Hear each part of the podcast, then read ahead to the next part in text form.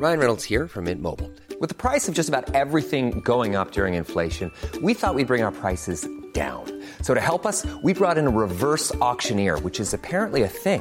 Mint Mobile unlimited premium wireless. Ready to get 30, 30, bit to get 30, bit to get 20, 20, 20, bit to get 20, 20, bit to get 15, 15, 15, 15 just 15 bucks a month. So, Give it a try at mintmobile.com slash switch.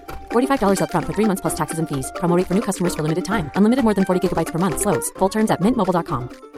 I'm Sandra, and I'm just the professional your small business was looking for. But you didn't hire me because you didn't use LinkedIn jobs. LinkedIn has professionals you can't find anywhere else, including those who aren't actively looking for a new job but might be open to the perfect role, like me.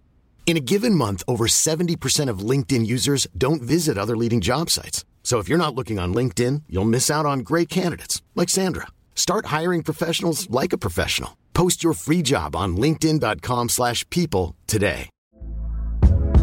Hey there, it's Michelle Norris. I'm host of a podcast called Your Mama's Kitchen. When I travel, I'm usually looking for a way to find a taste of home when I'm not at home. And one of the things I love to do when I am at home is entertain. And Airbnb allows me to do that. When I was in California recently, I rented a house that had a great kitchen. And when we were sitting around the table, we're all thinking, we're in someone else's house. Someone could be in all of our homes as well. If you have a home, but you're not always at home, you have an Airbnb. Your home might be worth more than you think. Find out how much at airbnb.com/slash host.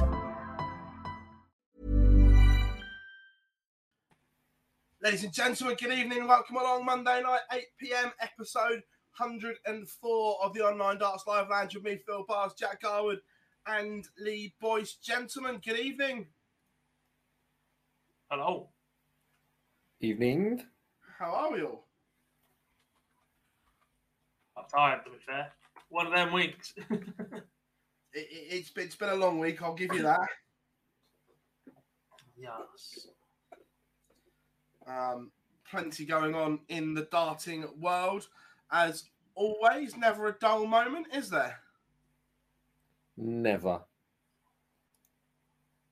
And joined by someone shortly who never provides a dull moment as well. So always good. And I spent most of the, the day with him as it is. Yeah, Mace is joining us. Yeah, I'm surprised the pair are not bored of each other after spending the mornings together. To be fair, we had, we had a good laugh, to be fair. It was um, it was it was tidy. Uh, welcome along, chat room one and all. Tommy is in. Jack, Owen, Alex, Kieran, James, Daniel, course, Big Johnny is in. Uh, Yankee Clipper, Owen, um, Conor Dutts is in. Anthony is in. Bob. Um, there we go. Uh, evening, Max. How are we all doing? Uh, Pete is in. Good weekend for you, my friend. And Bob is in as well. Um, yeah, boys, look, it's been it's, it's been a moment. Premier Leagues, uh, Pro Tour is back. Euro Tour qualifiers. Um, it, it's all go go go. Yeah, it's what it's what the players want, isn't it? Especially the Pro Tours and Euro Tour qualifiers back. A lot of a lot of darts um, now back on the scene and all ready for the first Euro Tour coming up shortly. Obviously, like you opened before that, but did see some Pro Tours and some indifferent performances. Yeah, when, when you say all the pros want it, I'm not sure that, that that's entirely true. Okay. okay. Min- minus um, some have already been playing since the second week of January. um, yeah, look, it, it, it's been a it's been a busy time for them. Um, For some of them, yeah, first re- my, my my first reaction is I think I prefer the Euro Tour qualifiers on the Friday instead of the Monday. Easy, much, much easier to keep track of. Monday's our day of not do a lot. now there's two Euro Tour qualifiers. Like, oh, bloody hell. yeah, it was it was tough, um, but we got there. We're going to go in some kind of chronological order. I say try, um, but again, everyone through the chat room, come and get involved. Yes, honestly, Mace is absolutely bang on it. If, if, if our comms cam and have gone live, everyone knows at the, the Super Series there is a camera in the um, commentary room just in case that we have to fill or or pan. Me and Chris, like true global experts, we commentated with professionalism throughout. Microphone in one hand, cheering in the other every time Richie Burnett won a leg, and then when he won it, we're both giving it big licks. No bias here at all. um, how are we doing? Um, Danny, look, the Euro Tour needs Richie Burnett. Let's not beat around the bush. The Euro Tour is a better place with Richie Burnett on it. I'll be honest. I think the Euro Tour is crazy enough. I, I, I suppose one thing though, has anyone even checked? Has Richie Burnett got a passport? That would be more my worry. It's not America. I think he'll be fine. Mm. Still got to try and get out, isn't he? Uh, how we doing? Josh is in as well. Yeah, we'll come on to the Euro Tour qualifiers um, shortly. I think this should have loaded up by now. Yes, it has. Um, so we'll start. We're going to go back to Glasgow chat room as well. First of all, before we dive into the action, your first thoughts and opinions on Glasgow before we look at the action. Horrid city, get rid of it. oh, you mean the night? Oh, right. Um, silly place where they talk funny. Um, no. Uh, Are you trying to offend all of them? Yeah, it's just every week, mate. Every week. Well, you wait till I get to Nottingham. it was just all right again, wasn't it? I think we're going to say that about every week. It's just all right. Like atmosphere was decent for Peter Wright. See, I, did that come across on TV? Because in the venue, I was disappointed with it. I thought it was all right pre-game, but then he just fell behind, didn't he? There was a bit more booing for Dimitri than perhaps we expected. He's not the golden boy of Scottish darts that maybe Gary Anderson is, that perhaps would have got that slightly better reception. Well, um, that, that, that's the thing that I thought because Gary wasn't there, it may have been a bit louder and they may have got behind him a little bit more, but it was just lacking something because he wasn't there. That that was always going to be the case without Gary Anderson. That's a detrimental effect of Gary not being at any tournament, and then he that multiplies when it's Scotland. So no real surprise that the atmosphere wasn't as good as what we've seen for Gary Anderson. But I'm with uh, Dob. I thought he came across all right. It's just his performance obviously didn't help him step behind Peter.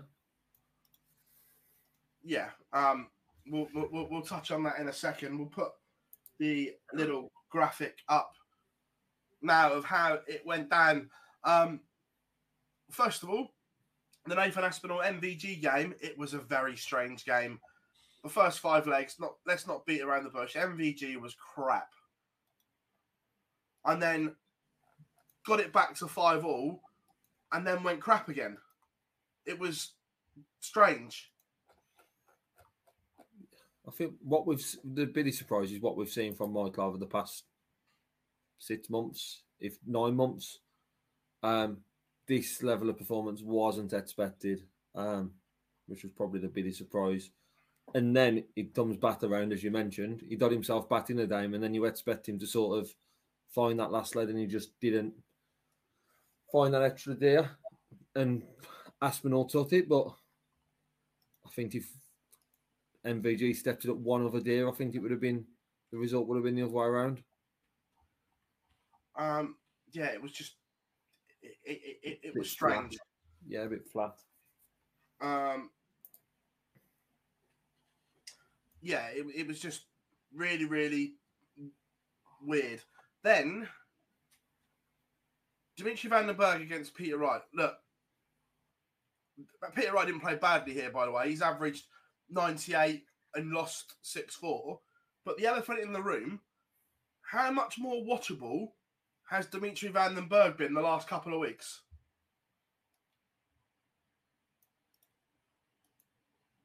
Jack, you're on mute. Have you have you muted him already? I have no idea what's going on. It's Uh, because all that Premier League positivity was oozing out here, mate. Then um, Phil must have muted. because I'm going to be nice to Dimitri. It's like, no, don't do that. Um, how much more watchable is he playing that way? It's Oh, like massive. night and day. Massively. I'm not sure about the smiling and laughing back at your opponent, but the rest of it is very, very good. Yeah, it's just makes such a difference. And he's getting results from it as well. And hopefully that's the thing he takes away. Look, semi final first night, beaten sec- first round, second night, all the way to the final third night. Like, is he going to be that much better slowing people down? I don't think so. No. No, he's been so good playing this way. Yeah. Um, then again, as as a game, this next one was a little bit shit. Um, and it was the one chance the field Michael Smith gave the field to beat him. Spoiler alert, and, and couldn't. Uh, Michael Smith beats Gerwyn Price 6'3, 91 and 89 averages, respectively, Boise. It, it, wasn't great, and as expected, Gezi got powers. yeah, it was sort of the high of last week. He just ultimately come back down to earth, back to sort of normal with the, like you said, the crowd sort of behaviour. We was questioning last Monday was than who was Scotland than a sport England or Wales, and it came across that it was more for Smith than it was for Price.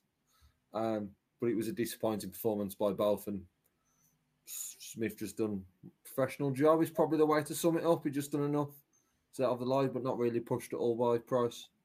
Who again, the Premier League just doesn't seem to suit Price. And yes, he's already done on and won one of the nights already in the in only three of the openings we've saw, but generally his Premier League performances haven't been great. No, I, I agree. Um, and then the ferret back to somewhere near his best gob. 102 average, 6 1 win over Chris Dobey. Chris is average a ton himself. Not done a lot wrong, but Johnny won all the big moments. Oh, every single opportunity was just snuffed out by Johnny. His scoring was ridiculous. His 140s. That's the key to Johnny Clayton's game. Is his 140 hitting, and and they were definitely there for everybody to see. Um, double 16 at the end of his finger, basically. Once again, he's loving that corner of the board. It'd gone a bit iffy for him just before Christmas, but no, he looks so much more solid right now. And the, the thing for Johnny Clayton now is turning these performances into wins Yeah. because look, we've just been straight past Peter Wright. Someone said earlier, oh, it helps that Peter Wright's not playing very well. Actually, he's averaged 103, 97, and 98 in his opening rounds, and he's still without a win in the Premier League. I think he's playing very well. He's just not getting results, and Johnny Clayton is sort of in that realm as well. Will uh, will take that first win on the board and get settled, and now he can build his campaign. Yeah, I, I agree. And I'm, I think that's the general consensus, Pete, as well, from a, a lot of people on social, no doubt. We'll come on to that um, shortly. Well, I've got a talking point on that as well. So yeah, Um, semi-finals. Dimitri Van den Bergh was sensational in beating Nathan Aspinall, 105 7-3 average super stuff from Dimitri. Um, no need to go into that one. It was fairly straightforward. Uh, then Michael Smith, a last leg decider against Johnny Clayton. This was a damn good game. Um, again, Johnny averaging almost a ton. Michael Smith just over 101. Good game to end the semi-finals. Yeah, the, the quality we expect, and well, that's to Dobbs' point of how well Johnny's playing. He he didn't do a fat lot run there, did he? Really, just come up against the very good Michael Smith and improved Michael Smith from the quarter final. Um, and it was just down to Smith finishing at the end that was sufficient enough to get him over the line. Um, but there is a lot of pl- a lot of positives from Johnny Clayton. I think um, his game seems to be getting back to what we saw in 2021. Um, and I think it won't be long until we see him win a, a Premier League nice. Yeah, and then into the final, it was just an absolute stunning performance from Michael Smith, averaging over 109. And Dimitri did well to get it to 6 4. Um, Dimitri played well in this final, but look, Bully Boy was just sensational in the final. To be honest, I'm surprised it took him this long. He, he was the form player heading into this Premier League. Look, Michael Van Gerwen keeps starting these nights as favourite, but before the start of the Premier League, Smith had lost something like three games since the back end of the Players' Championships or something ridiculous. He was on an absolute ridiculous roll. So, yeah, look, not surprised that Michael Smith's gone on to pick one up. Um, cheeky little dig in his in his post match press conference, um, and now he's up and running as well. And look, he's another who traditionally the Premier League hasn't been the happiest of hunting grounds for him. You look at him and, and Gerwyn Price and Peter Wright, who have all the talent in the world, but haven't really put it together in the Premier League. But this looks like it could be the year that Michael Smith does so. Yeah, um, I couldn't be bothered to crop the horrible picture of them pointing at the place they've won. But we have got two clips. Funny you should say that. Oh, we've got three, sorry. Um, we've got two Peter clips because I did them as two separates for socials. Uh, first of all, we'll play the Michael Smith one and that little little dig and talking about winning in Gary Anderson's backyard. I don't do statements. That's for Peter Wright, Van Gerwen, and Gerwyn Price. I, I only come here to compete and play darts. You can do all the talking. I just do my job. I just get on with my day. I think everyone here knows me. What I do, I just keep to myself and just practice away and don't speak to many people and get on with it. So. Yeah, I, I owe a lot to Gary, especially when he took over me at a, young age and he helped me out massively. And I'd never ever have a bad word to say against the guy. It's he helped me. He, he, I think he's done interviews with everyone where he said this kid will win multiple. He'll win this. He'll win that. And finally done. Now he showed belief in me when Jesus. When was that? 2010, I think, when I signed for him. And yeah, he's to win in Glasgow, winning Gary Anderson's back garden. It feels good. I don't make statements and then proceeds to make one.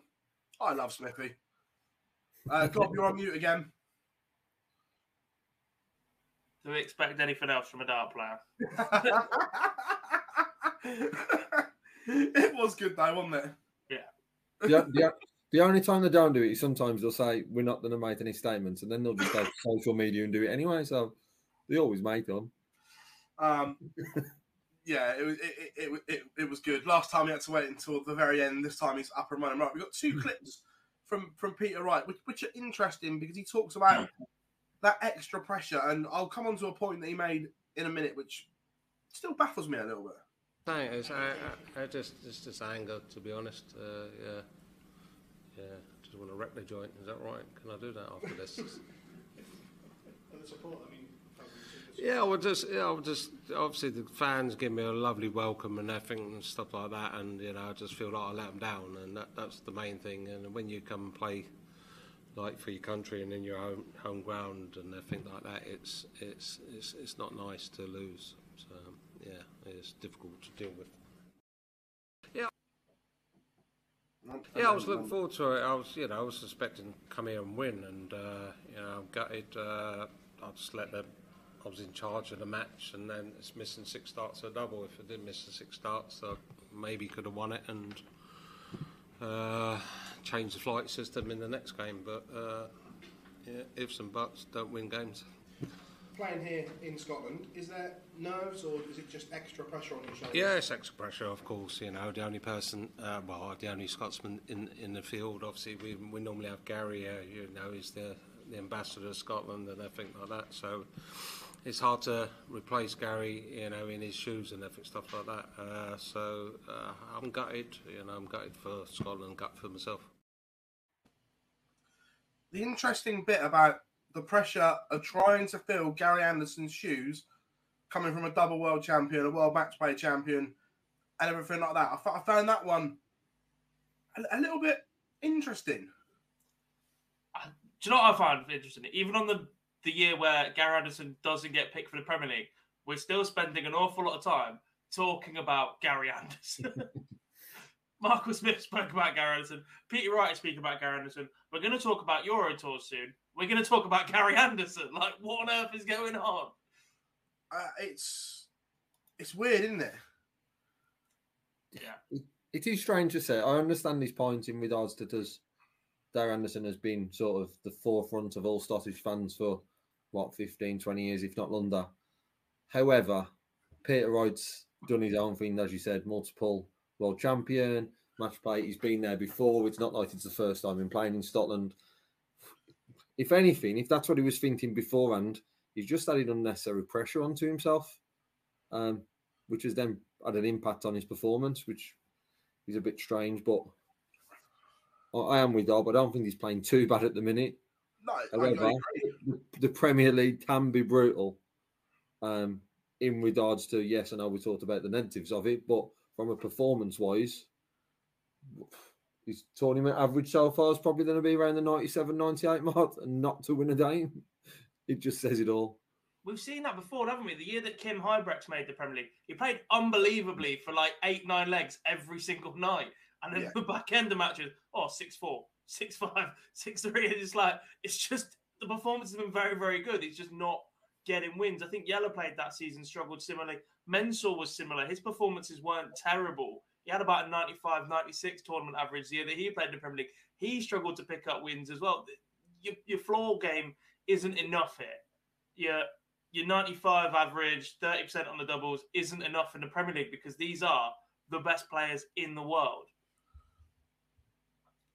in big brackets. Um, Um, number 21 there, yeah. yeah, uh, yeah. No, it, it's it, it's really interesting. I'm I'm going to put this up. Not that anyone can make any head nor tail of it, but we do have a table, Really. and it's it's very congested.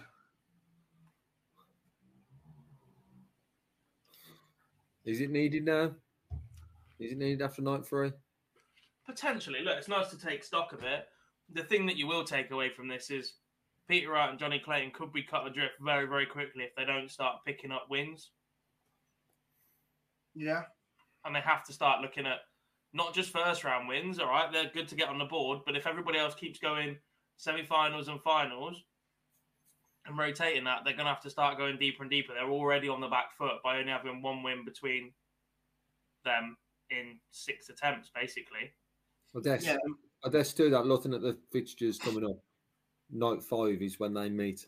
Yeah. That to, that could be crucial. If anything, if they both lose next week, that's more crucial for Peter. If Michael Smith beats Peter Yeah, Wright Peter next Smith, week yeah. and rolls into week five against Johnny, still winless, Yeah. ahead of the UK Open that weekend as well, that's massive.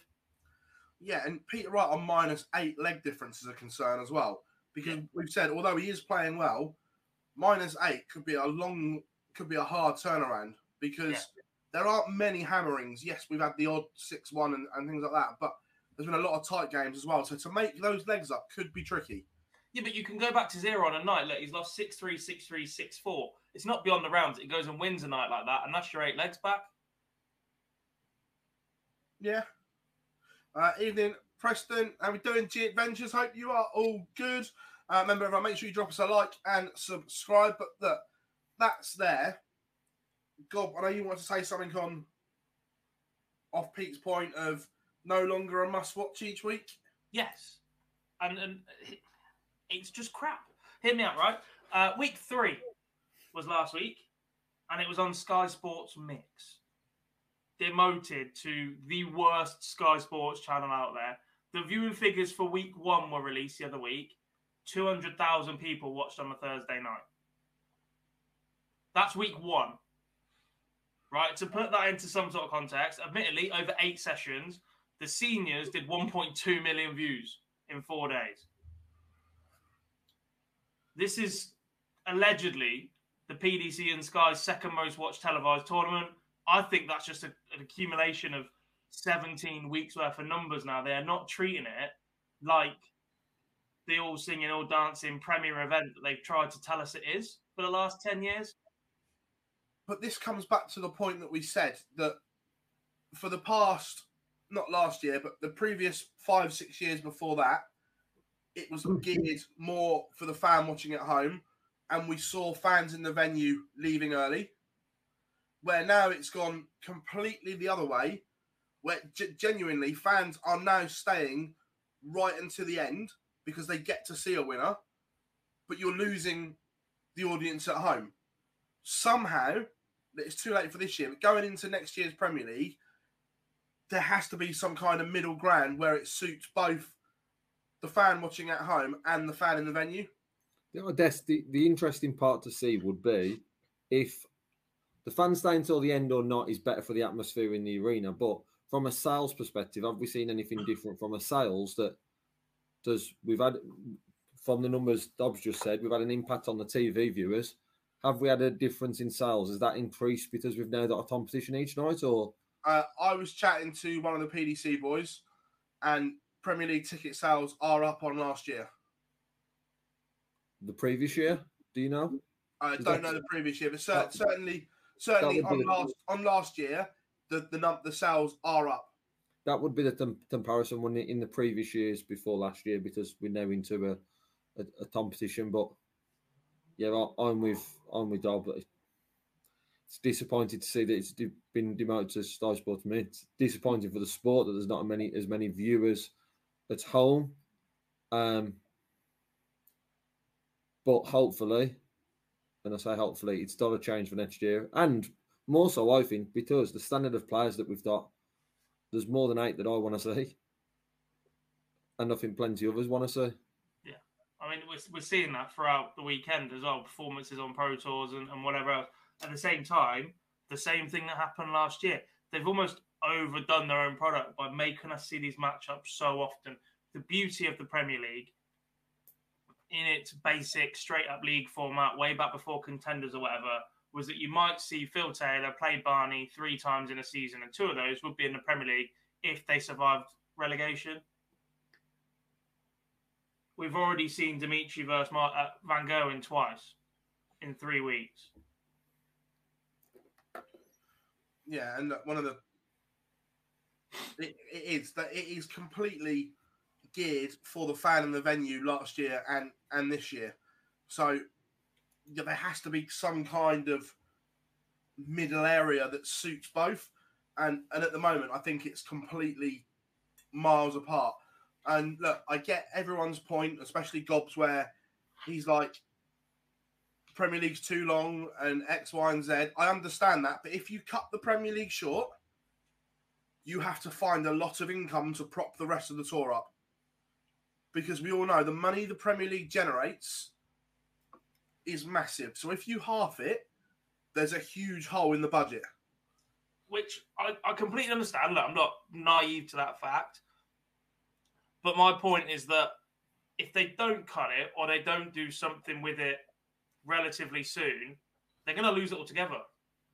You're going to switch so many fans off from it. the ticket sales and that don't suggest it, but it is just getting boring.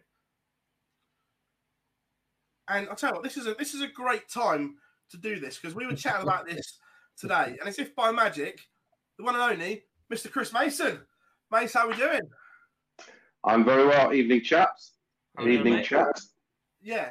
Um, obviously, I could see you in the background there, and you were nodding and, and things like that about this Premier League d- discussion. That it's gone from one extreme to the other, where it suited the fan at home, and now it's the fan in the venue, and as as a fan yourself, what is the answer?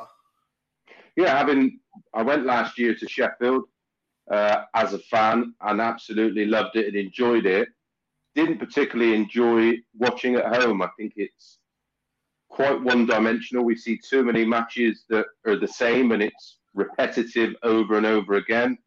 Um, not not saying I was what what's right or what's wrong. I quite like my idea of having 12 players in it. Week one, it's the top four in the world or the four seeds. The eight play each other.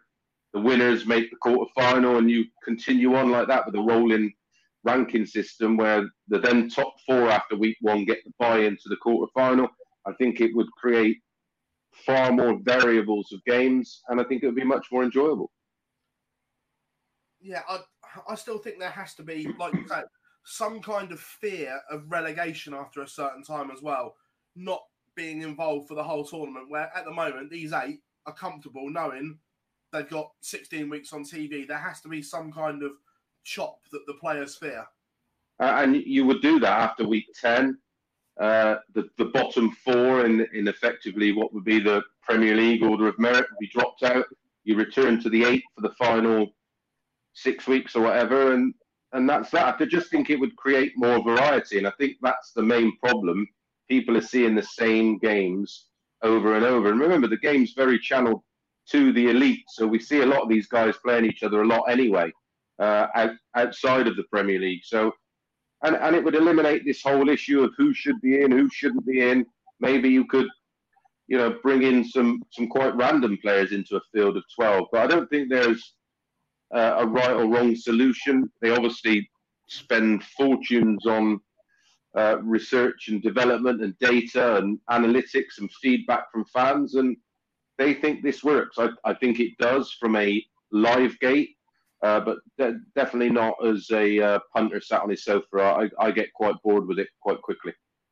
Yeah, no, com- completely agree. But we've obviously been talking about the, the Premier League so far, Mace. It's been it's been interesting. Peter Wright without a win, but playing well and things like this. Johnny Clayton regaining some momentum as well. MVG stuttering a little bit. It's been an interesting start. Yeah, I think Mike. I think Peter and Michael in a similar place right now, but I think they're both lacking a bit of a bit of confidence at key moments. They've neither have a lot to be particularly confident about right now, and, and especially Michael over the last. I know he's won tournaments, but in between he's looked vulnerable again. Uh, I think I think Peter is just again we've seen him say I'm sticking to these uh, darts yet. Last Thursday, uh, out came the the Euro grip ones, the gold ones, which I think are the the, best ones for him. Uh, really been impressed with Dobey. I was a little bit fearful whether he was being thrown in a little bit at the deep end, but listen, he's won a week already. I thought Michael Smith last week was was irresistible all the way through and uh, and the right winner. You know, I say early doors, it's been exciting, but um, yeah, I certainly won't be going out of my way for the remainder of it, and that's that's quite sad. Listen, I love this sport, but um, yeah, I certainly won't be prioritising it in my life on a Thursday night. Not that I've got much else to do when I'm down here in Portsmouth. I, I tell you what is an interesting one before I let the boys jump in as well. Everyone in the chat room loving your ideas, Mace, and everything like that. And there's a couple saying, "Oh, why isn't he employed by the PDC?" Da, da, da. Some some news that you are going to do some comms on the Euro Tour this year.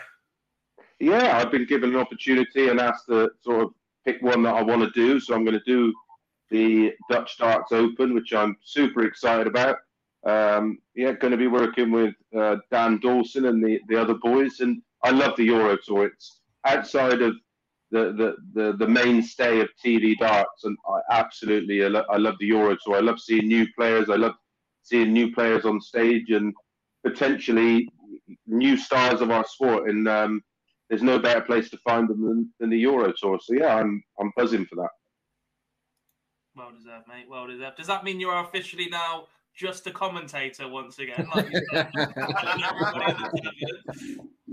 Uh, no, I'm I'm still absolutely spewing about the seniors, um, and that, that, surprises me. I thought I'd just sort of uh, take it on the chin and go, ah, well, that, that's what it is. But um, yeah, even a few days later, I was still sort of still in my in my in my thoughts, and I was still thinking, uh, what did I do wrong? I mean, I got everything wrong to be honest. I, I, I planned to have the month off, and then I was down at Stratford doing the uh, Bahrain event, which meant a day driving into London, do the event, drive back. Then I was back to Wales, and then I had to drive all the way back to do Copenhagen again from the studios in Stratford, and and then just no competitive darts. Yes, I was practicing and, and, and just looking. As you know, I had a throw with you on the Wednesday night when I was waiting to do some media. Got on stage, felt super confident. I had no no match preparation, and then going in on the, the Thursday morning normally I'd find someone and just go through a, a series of practice routines, whether it would be a couple of one two one to one seventy routines, some doubling stuff, and then a best of thirty one two or one, just to get some competitive feel and see how uncomfortable or comfortable I was. There was none of that there, and although I was the first one in, the three and a half hours literally went in a what felt like a blink of an eye. So uh, I've already planned. I'm doing the senior events either side of the match play and doing the event obviously down in Yeovil. Um, but I'll be actually taking my practice partners with me, and um, yeah, I'm I'm I'm more than up for trying to right the wrongs. And yeah, just just super disappointed, and just never never got comfortable. And in fairness to Terry Jenkins, what we'd seen of him in sort of the month, maybe six weeks going into it, he was playing darts nothing like what he produced against me. And and halfway through, I was sort of, here we go again. Even at this level, someone's playing absolutely out of their boots against me. But credit to Terry, he played a wonderful match. It was thoroughly enjoyable to be involved in. I, I really got a lot of time and respect for Terry, and yeah, an enjoyable match, but just a, a disappointing ending. Are you surprised how much it has affected you and, and, given you that bit between the teeth? Like we spoke before you debut in Portsmouth, before you played the Super Series. You, you, you've tried to play it down pretty much every opportunity, but actually the way you've just spoken about it then in, in quite depth is is almost as if you feels like you're back as a player, full not not a full time pro, but that that's back to you playing days. Those emotions, isn't it? Yeah, absolutely. Yeah, I'm I'm I'm more than prepared to uh, to put the hours in. I was a little bit not going to blame it on, but I was a little ill beforehand. I had something come up on my hand that we didn't know what it was. For all of you squeamish people, apologies, but I ended up with a, a big hole in my hand. Uh, ended up with some kind of immune system problem, and you know, I just, I, I just didn't didn't feel great. But I also didn't think I'd be uh, as emotionally invested in it. But having been the first on, and I, I, stayed there throughout. I wanted to show my support to to both Jason's and, and all of you lot that work on it.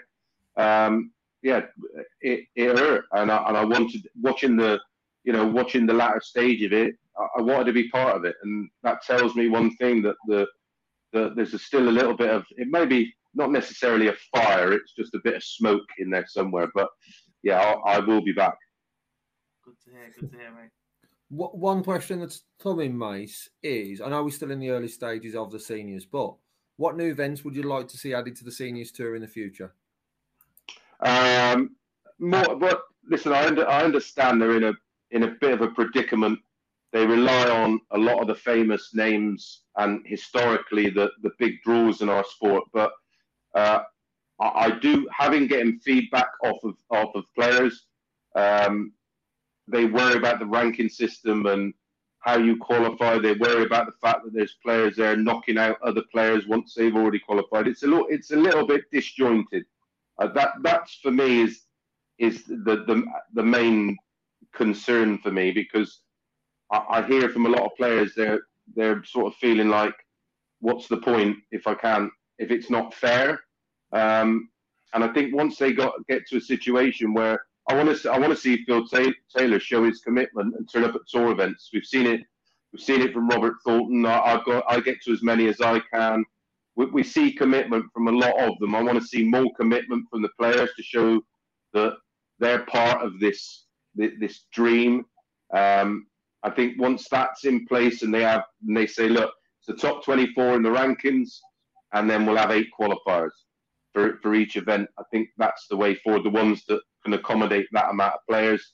Um, I, I, think we've already seen the improvement this year in the world by having more of the players that are currently active and and committed to the sport still when they're even though they're over 50 uh, and that's that's the only way forward for the seniors. They, they, they, they'll get away with it for now for a couple of years yeah. but a lot of the players that are spending a lot of money and a lot of time and a lot of effort they'll say what's the point? And we, we can't be having that. One thing that I would like in the seniors, because most of you guys played it in your career as well, I'd love a pairs event. Yeah, I think, I think, I think, I think they've got a great opportunity as well. And Jason Francis and Jason Tame obviously have been involved in the sport for for, for many many years. Either side, whether it be snooker or darts or promotions and and that kind of thing. And unlike the PDC, which has to be quite formatted and they have you know they have certain things they got to follow. Broadcasters want something different. Uh, the fact that Channel Five's taking the next event, the, the big one in Blackpool, uh, I think that shows a, a, great insight by them. And if you approach one of these broadcasts, so yeah, it's a darts event, but it's something different. A world pairs would be legendary, and whether you do it out of a hat or you do it via manufacturers, you'd have to come up with a with with a quite a slick system of picking how you picking the, the combinations.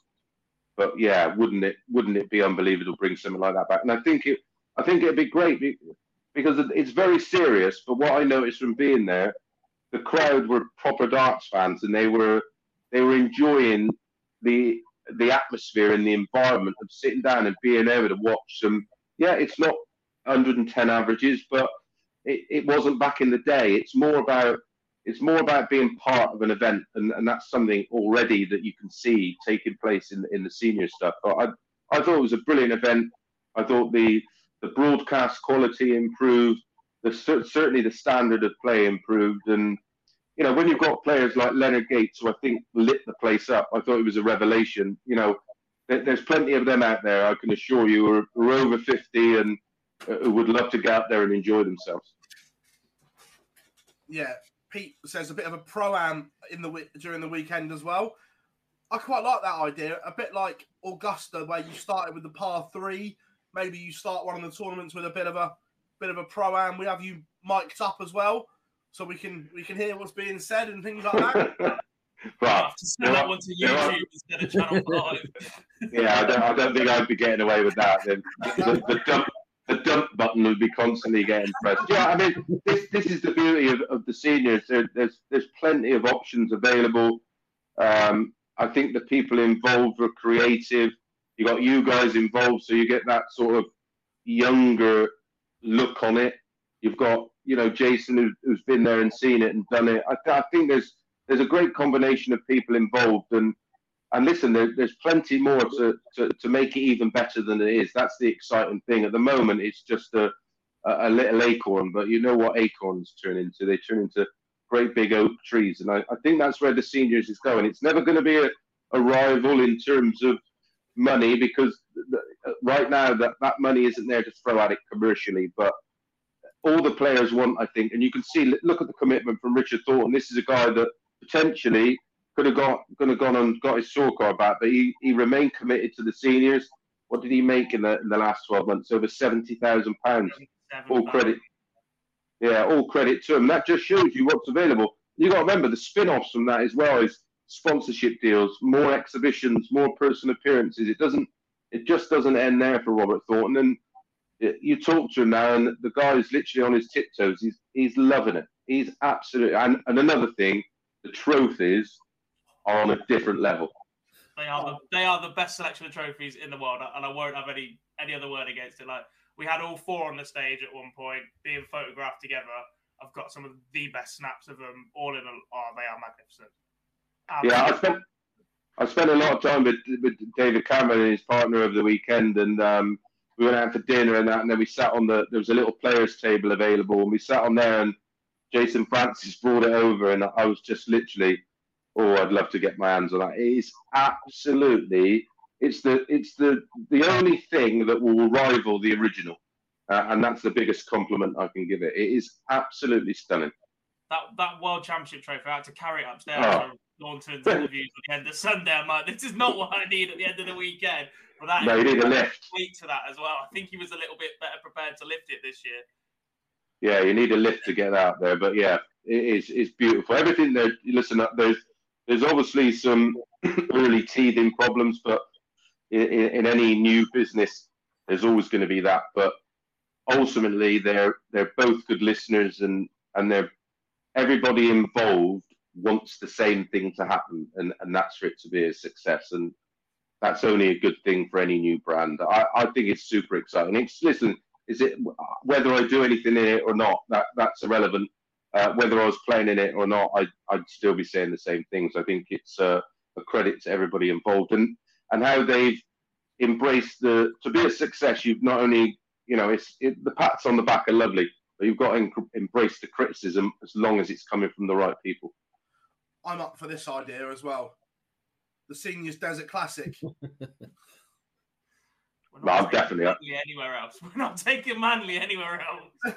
I, am I'm definitely up for that. Yeah, hundred percent. I'm count me in. Yeah, I'm, I'm, I'm, I'm certainly up for that.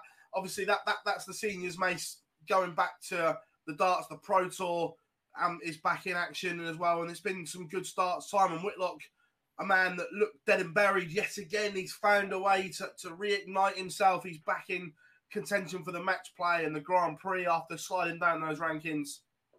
Yeah, him and him and Beaton are, are quite defiant, aren't they? Uh, I've, been, I've been impressed. Also, been, been impressed with Ian White, who's been on free for what it feels like for a year or so. He started to produce some really good stuff over the weekend. Uh, Daryl Gurney and Brendan Dolan making it four out of four from from Euro Tour qualification as well. Also impressive. Look, Barneveld's been been putting in some good numbers as well. It's uh, yeah, it's been it's, it's it's been it's been good. I, I, do love the Pro Tour. I've got a soft spot for it. I uh, again, it's another one of those things I really enjoy the coverage and and the opportunity to watch the players in their in their optimum environment. That's what's key. If you want to see where a player's ceiling is, uh, you watch them in that environment, and that's where you know the ones that have potential to go on and do do amazing things. But great to see Kim Huybrechts. So if I told you once in the last 12 months, I probably told you a hundred times he will win a Pro Tour. Well, it took a little bit longer than I thought, but great to see him back on on the uh, on the podium, uh, and great to see Ryan Searle because he's another player that looks like he's been struggling for a while. Good to see him pick up a title as well. As well, it's not not a live lounge about getting your take on Gary Anderson as well. That fire been, didn't win games this weekend, but like we've said previously, you can't keep playing that well and not win games. Well, very much. That's why I kept mentioning about about Kim Huybrechts. He was getting beat six four, six five, six five, six four, and uh, and you know in in the key periods of the game, you know, still it in big numbers, and and and again, Gary's one of them. He, he's got one of them sort of infectious type games. Once he starts winning, he'll get on streaks. And listen, we've seen enough already to know that the fire burns very bright in Gary Anderson's heart and mind for this sport. Uh, and again, it's only a matter of time. But you know, we're seeing it from Barney. It just showing that last year's win on the Pro Tour and that run at the Grand Slam was far from a flash in the pan. He's he's playing some really really solid stuff, and he, he's going to be a danger in all events. He may not have that that massive 110, 112 average in the locker. What he has is bags of experience, and on that on those big stages, they count for everything. And of course, last one before we let you go, UK Open on the horizon. Return to Minehead. Excited? Yeah, I love it. It's outside of the match play. Um, one of my favourite events. It's got a real old school feel about it. I, I love seeing the, the, lesser players involved again with the opportunity to play on on the big stages. I love the multi-board, that buzz of the, the multi-board area, and just seeing the uh, the expression and the smile on players' faces when when they're getting an opportunity to play in which is now a, a, real historic event. You know, this goes all the way back to, to the Bolton days and goes all the way back to the days of where it was played in multiple different clubs and all the winners used to congregate on one pub on a Sunday afternoon. It feels like a long time ago that, but uh, yeah, I love the UK Open. There's always some great stories in there. There's there's, there's always a Barry Lynn somewhere in there, and um, yeah, I, I can't wait. Speaking of barreling. Where do you see the future of the amateur qualifiers coming in? Riley's isn't in the best state as a business that it has been in in the last 20 years or so. But for me, the UK Open has to have that element of your bin man from the local can rock up and win a qualifier and be in the UK Open the following week. Otherwise, it's not an open, is it? Which is, look, that might just be a picky thing with a name, but that tournament needs that element, despite the fact we've got Challenge Tour qualifiers and Dev Tour qualifiers and all the like where do you see the future of, of those sort of players coming from? Yeah, the Rileys are atrocious. The qualifying conditions are atrocious. The time the players are expected to stay in there. Listen, there's a ready-made formula for the PDC have a little collaboration. The the online the Super Series are already working with the ADC. It's simple. You get the ADC to pitch up eight weekends, job done. They've got the equipment.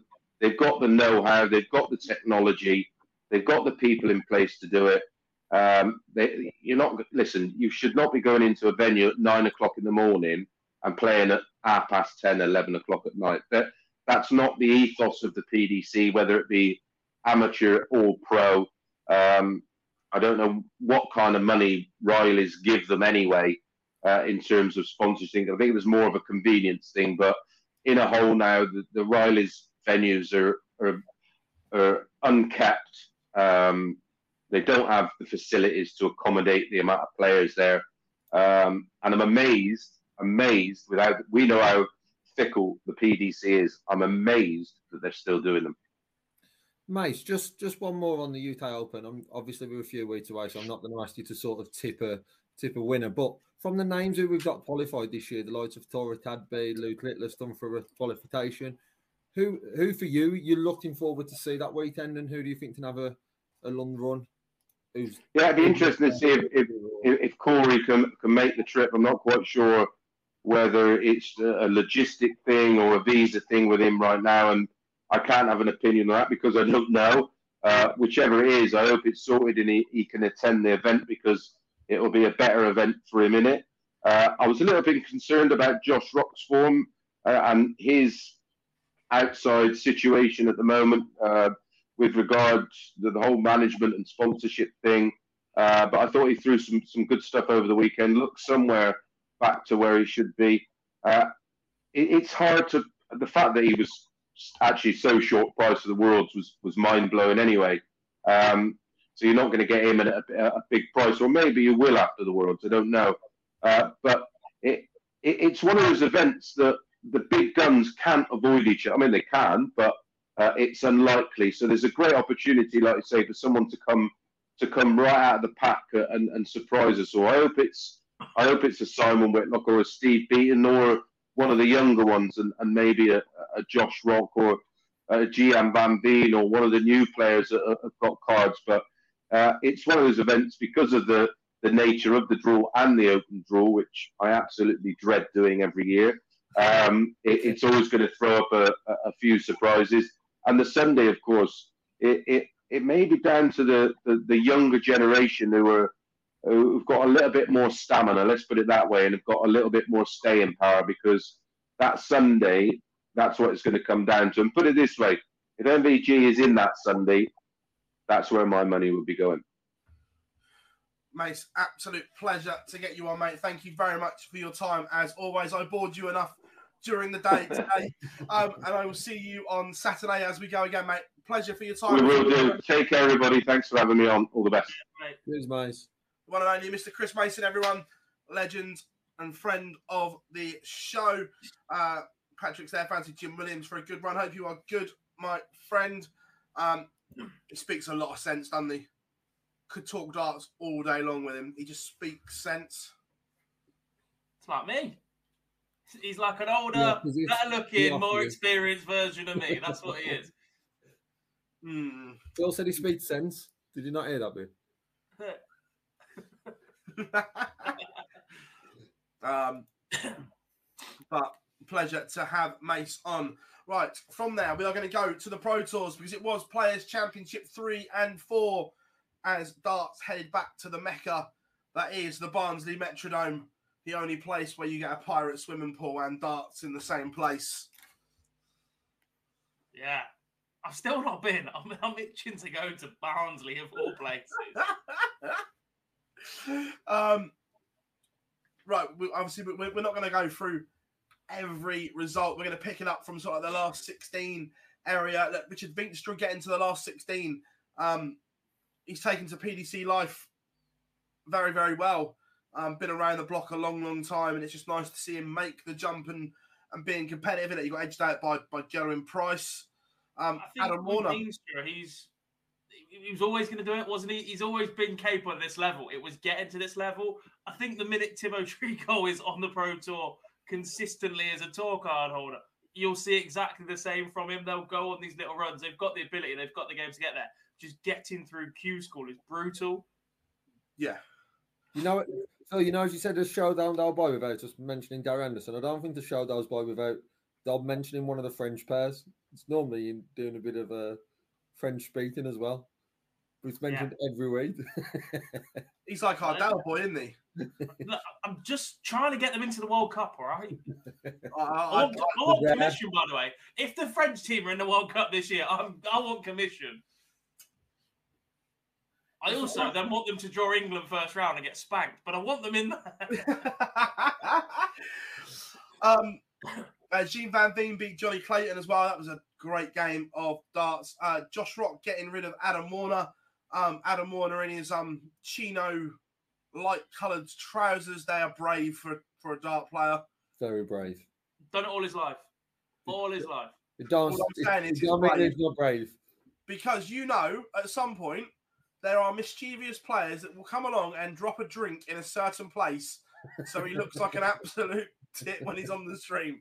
Yeah, but be, have, you- seen how well Adam's built? It'll knock you out. I Um, want to mess with him. But you know that's going to happen at some point. It was another last 16 for Jamie Hughes quarterfinals. Uh, Gerwyn Price beating Andrew Gilding 6 5. Kim Huybrechts, what a weekend for him. He beat Josh Rock 6 5. Gabriel Clemens got rid of Razma. And Matt Campbell was into another semi final. Uh, Kim Huybrechts then beat Gerwyn Price. Um, Gabriel Clemens got rid of Matt Campbell. And we had Kim Huybrechts against Gabriel Clemens. It's Kim Huybrechts's first Pro Tour title in near on eight years, boys. That's the biggest surprise with the talent that Tim's got that it's been that long since he's won one. Um, it shouldn't have been anywhere near that, but no one will argue the fact that it's good to see Tim back um, winning a pro tour. It's now been able to adapt his game to on the stage as we've we've seen the levels he can reach on the stage as well. Um, but we haven't seen that for a long time either. So this should be the confidence boost he needs to see an improved stage game. But I'd say the the biggest surprise about him winning is the fact of how long it's been, not the fact that he's back winning. Yeah, I'm just trying. Before we move on to Players Championship four, I'm just trying to see because Joe Cullen lost to Scott Waites with an absolute ridiculous game. He was hitting 180s for. There it is. It was in the last 64. Uh, Joe Cullen lost 6 4 with 108 average. Tidy. Yeah. And- and he- better off than Scott Waites. Yeah. Um, I love the Pro Tour. Uh, moving on, Players Championship 4, and that this day was dominated by one man. He had one iffy performance, but the over genius, Dirk van Duijvenbode, right now, Everyone says that Chizzy's the biggest scorer in the world. I'm not having it. Dirk Van Duijvenbode is the biggest 180 hitter in world darts now. No. No, factually, he is. no. no, no, numbers wise, he is gone. No. No. no. No, no, no, no, no, no, no, I'm not having it. I saw something along those lines in Dutch earlier, but I couldn't translate it, so I don't know what it said. Um, yeah, Dirk is the biggest 180 hitter in the world. Which is surprising because he still throws so many stupid first darts. If he finds the top of that treble bed, yeah, unbelievably. It, it, as a first dart merchant, there aren't many that are better.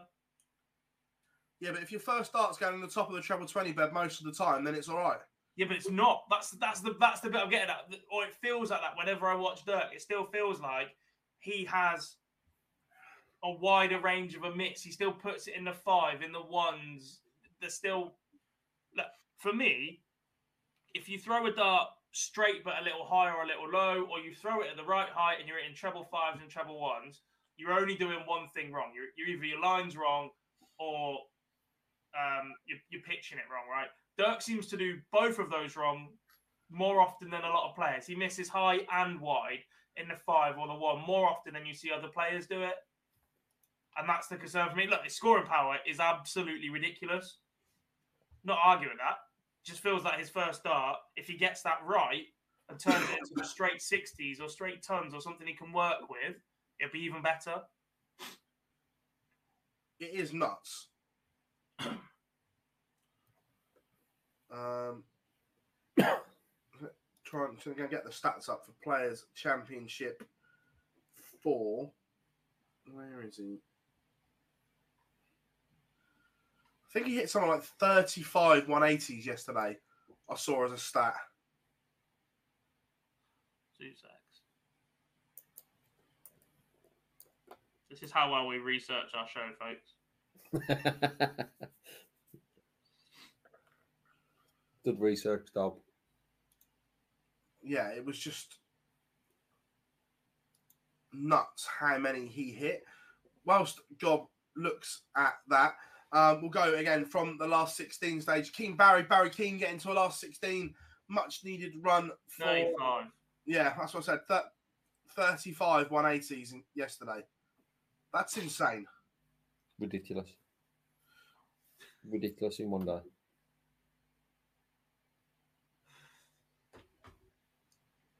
So factually, he is. Um, I knew that was coming. uh, Ry- uh, Ryan Searle again, another good day. He beat Jeff beat Jeffrey Sparidaans again. We were impressed with him from Q School, God, weren't we? He was consistent all the time, and he's had a good start to life as a PDC pro. Uh, Krzysztof Kciuk was unreal yesterday, taking out ton plus finishes for fun using Dimitri Van den Bergh darts. Uh, Dave Chisnall beat Josh Rock. Jim Williams beat Dimitri Van den Bergh. Joe Cullen beat Barney.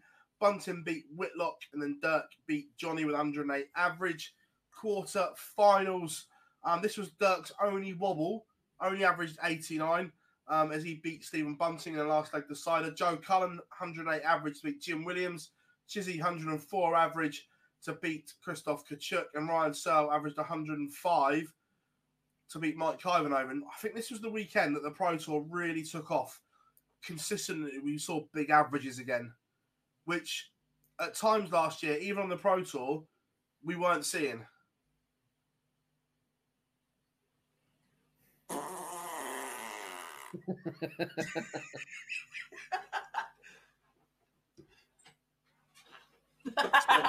Thirty-five one eighties. I like it. Statistically, he's the biggest 180 hitter in the world. In one day, he tied a record. That doesn't make him the biggest. What's his Well, per across, the, across the season last year, he was the biggest 180 hitter, and he is this year as well. Hey, 180s are all the same size, mate.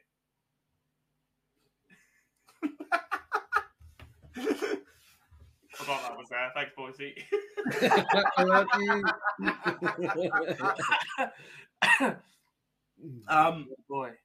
But yeah, last year we were we were a little bit critical that maybe some of those averages have disappeared, but it's certainly gone off again.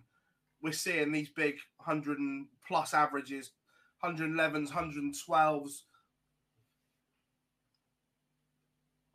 It's better. It's much better. And you can tell they've had a weekend to set themselves in again now, can't you? This weekend, we're just seeing decent numbers from everybody. We're seeing form carried over. We're seeing some tough matches. We're seeing people pick up their first results. you got to give a shout out to people like Adam Warner, who was possibly a little bit of a surprise to get a tour card. His, his top level game doesn't quite produce it as often as others, but is still battling away, getting results. Uh, Robert Owens opening weekend, he played some brilliant darts. He didn't pick up a win. He's gone and made the last 32. Uh, picked up a Euro Tour qualification as well. Um, it's just nice to see the, chances for everybody else on the tour now, isn't it? We've had so long since the World Championships, and even including the World Championships, we're all I'm Sandra, and I'm just the professional your small business was looking for. But you didn't hire me because you didn't use LinkedIn jobs. LinkedIn has professionals you can't find anywhere else, including those who aren't actively looking for a new job but might be open to the perfect role, like me. In a given month, over 70% of LinkedIn users don't visit other leading job sites. So if you're not looking on LinkedIn, you'll miss out on great candidates like Sandra. Start hiring professionals like a professional. Post your free job on linkedin.com/people today. Hey there, it's Michelle Norris. I'm host of a podcast called Your Mama's Kitchen. When I travel, I'm usually looking for a way to find a taste of home when I'm not at home. And one of the things I love to do when I am at home is entertain. And Airbnb allows me to do that. When I was in California recently, I rented a house that had a great kitchen. And when we were sitting around the table, we were all thinking, we're in someone else's house. Someone could be in all of our homes as well. If you have a home, but you're not always at home, you have an Airbnb. Your home might be worth more than you think. Find out how much at airbnb.com/slash host. all the focus is on that very, very top end of the game. We've had two World Series, three weeks of the Premier League, and a Masters now. And now we get to see the PDC, not the fanboys they roll out every week.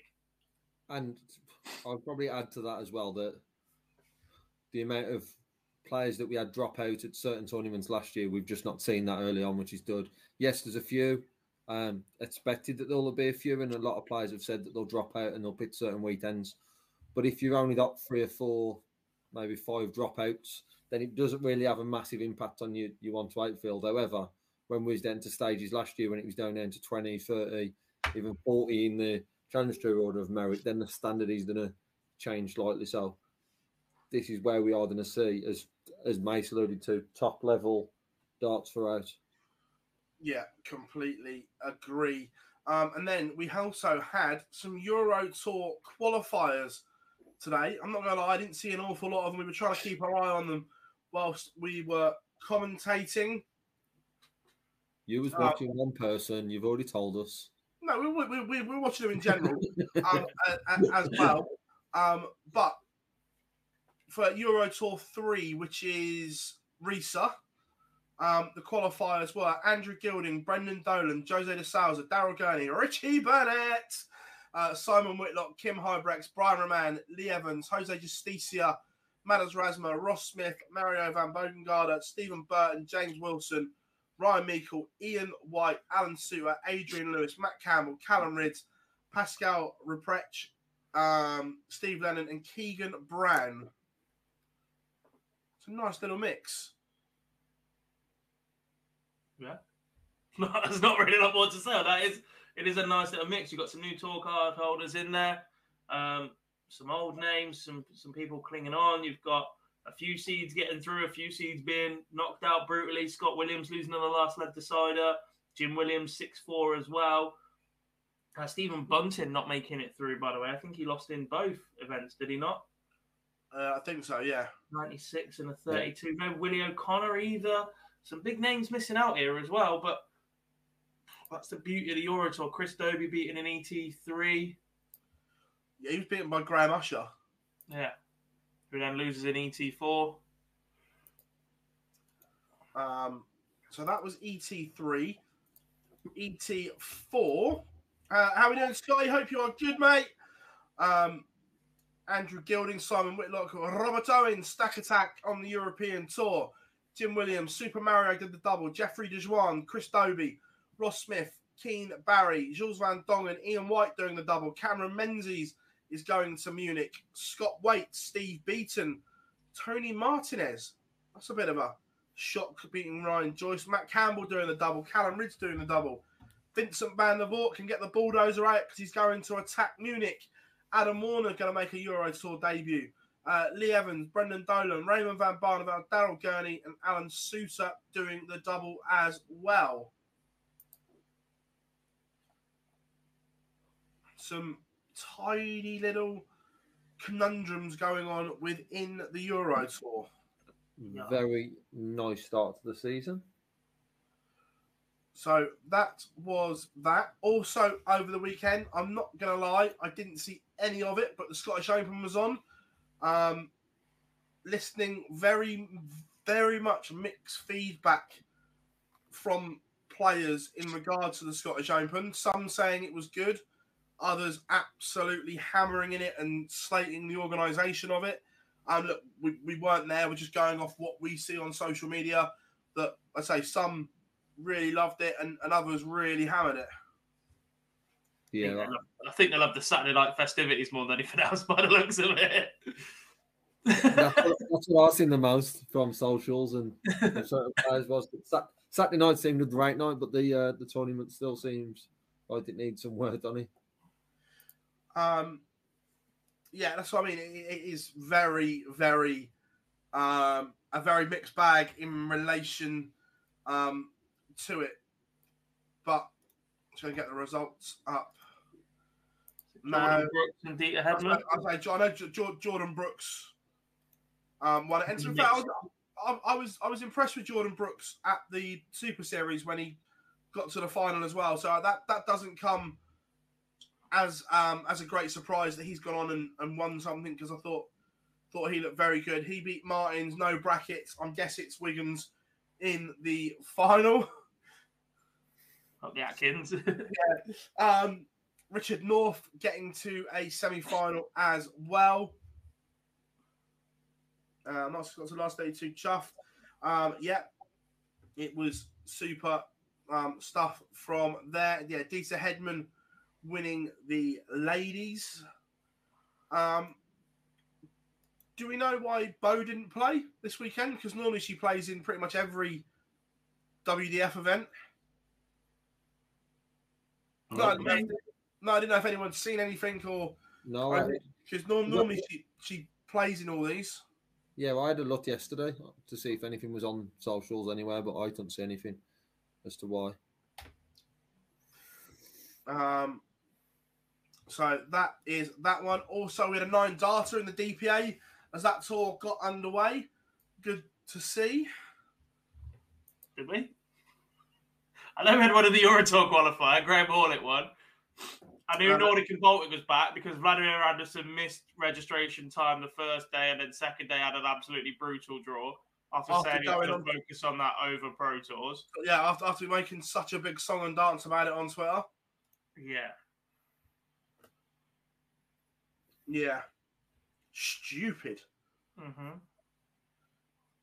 I think Uh, Kai Smith's qualified for the 2024 WDF Worlds already. Not had the 2023 edition. To be fair, hilarious. Um, obviously, Jelle was at the Super Series today, um, and Mace was Mace was chatting to him. So he goes, "Have you qualified for this Worlds or next Worlds?" And Jelle was like, "I haven't got a clue." That's your world number one. Yeah, players are absolutely bamboozled. It's funny. I, th- I can't even remember. I think he's in this year's, isn't he? I think so. I feel like he is. Didn't Did he he not win? go to number one at the Dutch Open? Did he win the Dutch Open? No. Wesley Plaisier won the Dutch Open. Correct. That's the only thing I have kept track of all year. Is Plaisier won the Dutch Open because then he didn't get through Q school. I don't know why. I don't know why I'm worried about it. If Jelle don't know, I don't need to know. So Yeah. Um, Ryan Searle is a seed. He's in the top 16 of the Pro Tour. Um, so he, he, he is seeded, didn't need to qualify. He doesn't. But quite interestingly, if Gerwyn Price doesn't make at least a final, I think it's in Riesa or Munich, he will drop out of the top 16 on the Euro Tour and will have to start going back to qualifiers. So this selective with the calendar might be starting to bite him in the backside already. Yeah, but this is where it doesn't work because of the Premier League and everything like this. It's if if it's that if it's going to get that important, then Gerwyn Price will say, "Sod the Premier League." I've got no doubt about that whatsoever because we all know he loves ranking events. And then there's an issue. No, it's the perfect storm when players start saying, stuff your Premier League, it's too long and it takes away from the rest of the Euro Tour that you're trying to cram in at the same time of the year. They'll just change the qualifying criteria. 100%. I keep telling you that you, they will not change the Premier League format because it's worth too much money. And But haven't they? Haven't they? I don't want to say helped the Premier League players, but the the qualifiers being now on the Monday instead of the Friday allows the Premier League players to make it a lot easier to beat that qualifier than it would be being there for Friday Yeah. at two o'clock. Yes, I know it then has a knock-on effect to the following week because you've got one less day at home before you travel then to your next venue on the Wednesday, Tuesday or Wednesday. But I think we'll see him at qualifiers. If he doesn't get to a final, let's not rise off there with Bryce. He prefers the Euro Tour to the Premier League anyway. Yeah. I think he does. They don't boo him as much out there. They just boo anybody that isn't German. Um, Um, won the Masters. Close enough. Got the wrong one on that as well. The one thing I did know is wrong. Um, brilliant. Um, so this week's Premier League, we go back to the Emerald Isle boys. We're off to sunny Dublin. Way. Um, I mean, you're a brave man Sam, we're going back to the Emerald Isle when one was Northern Ireland and one is normal Ireland within this, not normal, Republic of Ireland in the space of four weeks. But yeah, um, Michael Smith against Peter Wright, Gerwyn Price against Dimitri Van den Bergh, Johnny Clayton against Nathan Aspinall, Chris Dobey against Michael Van Gerwen. Yes, we've ripped the Wikipedia one because there was no graphic. Do I need to predict the finalist and the winner then, like I did last week? Or yeah, I'm sure. Not. um, so chat room get involved as well. I would like winners in the quarter final. So first up, Smith against Wright. Peter Wright. Brave. Yeah, oh, oh and 4 for Sneaky, I'm afraid. Yeah, I'm going Michael Smith as well. What are you saying, chat room?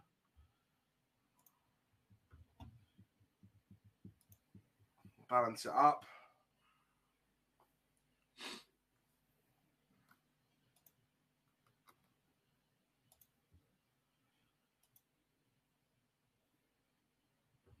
A lot of love for Michael Smith.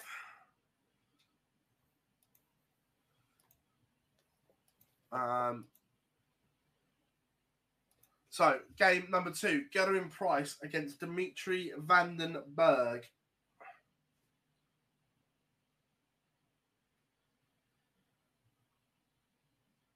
I'm going Dimitri after what we've seen. I think right now Dimitri Van den Bergh is playing better darts than Gerwyn Price.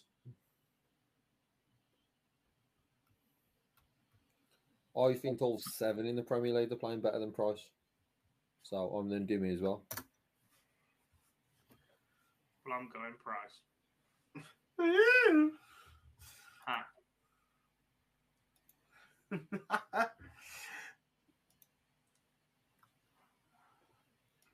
um, Problem is, I've got a right Dimmy semi final then, and that's just a rematch of what we saw last week. Sure. um, Johnny Clayton against Nathan Aspinall. Team Clayton. Yeah, I'm going the ferret as well. Oh dear, we've doomed him. We've doomed the ferret this week in Ireland. Um, yeah, no, I, I agree. I think right now Johnny is playing consistently better than Nathan. We've seen Nathan have some huge highs, uh, like the two 105s in a row, but I think consistently Johnny is playing very well right now.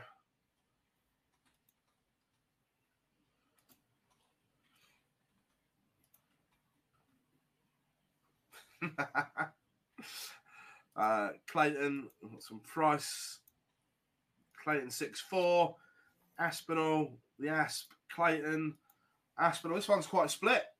Um, the bottom one, Chris Dobey against Michael Van Gerwen. Remember, they met in the final of week one in Belfast. It was Hollywood who came out on top. Can he do it again? Revenge. MVG. Yeah, Van Gerwen. Yeah, I agree as well. So from there, I would like your winner and your runner up, please, gentlemen, and chat room. I think we have our fourth different winner.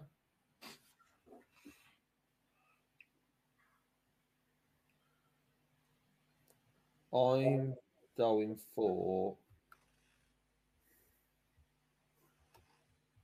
Peter Wright to lose to Michael Van Gerwen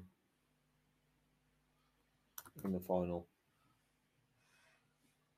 You saying, Gob? I'm saying Snakey loses the final, but it's to Na- uh, Johnny Clayton. I am going. Michael Smith loses in the final to Johnny Clayton. I think the Ferret's on the verge of doing something very good again. After what we saw last week and, and, and in the Pro Tours, I think he's genuinely on the verge of, of doing something very good. Yeah. Your favourite times keep going week after week and not win one. MVG's time is coming very soon. I just think it's this week. They play each other too often to cause a scene because they'll be playing each other next week and then the week after, then they'll be traveling together to a Euro tour on the same flight and sit together at a Pro Tour, and it just isn't worth the angst. That's what's happened to it. They play each other all too regularly. And you know how we spend all the last year telling Peter Wright, oh, stop mouthing off because it'll bite you on the ass? Well, everybody else has realised if you go mouthing off or causing trouble, it bites you on the ass. You play each other far too often nowadays to be able to be able to run your mouth about it for three months. The following week, they'll have you 7 0 in a race to six. To Oh, fair, no, no- never nothing feels will like beat- Monday. Nothing will beat last year's World Grand Prix. That was just sensational. um, so there we have our Premier League predictions, boys. Um, week in darts. What else? We, we're bound to have missed something. We've had the final list of our UK Open qualifiers Yeah, somewhere. I sent it in the group, didn't I, Annie? I say you put it in the group earlier, so Yeah, I know. See, I did a little bit of research. So the 16 are Thomas Bance, Brett Claydon, Gary Davey, Noel Grant, Louis Sterney, Harry Lane, Danny Lobey, Daniel Lee, Luke Littler, Talon Lewis, Jim Mostyn, Darrell Pilgrim, Dan Reed, James Richardson, Stuart White, and Jonathan Wynn is the 16 players who will be competing at Minehead in two weeks. A week on Friday, Yes. which I can't wait for. yeah. Johnny um, Maxim. Hey! There he is. It's been it's, it's, it's been a while. How we doing? How we doing, buddy? When are you getting your ass down to Portsmouth? Yes. We need the Punisher. Um, the draw. Well, it's normally Wednesday, maybe Thursday. They've done all the home nation and the thingy qualifiers now, haven't they? They've done them all in advance. Home nation, associate, Nordic and Baltic, they're all done.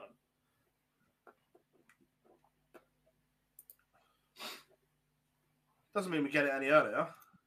No. The big transfer news. Oi, oi.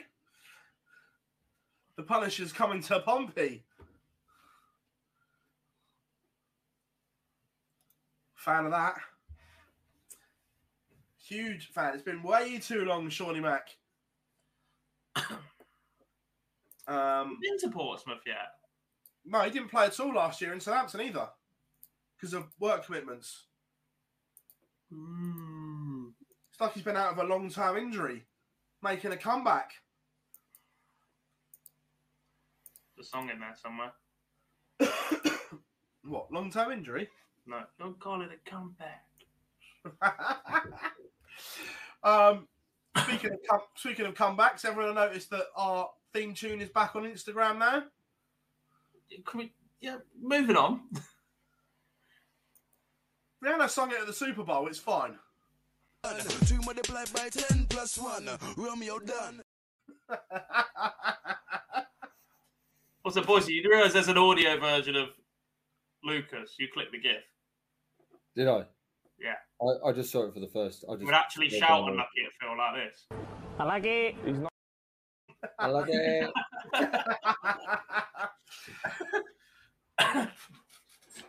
Big fan of that. Um, prize money increases as well for the Euro Tour and the UK Open were announced. Is that back to back years with Euro Tour increases? I think so, yeah. But I'm not a. f- I, I, look, I'm obviously a fan that the prize money has been increased. I'm not a fan of where the money has gone in these increases. I Top think end it- again. Top end. It's too top heavy again. Um, let me.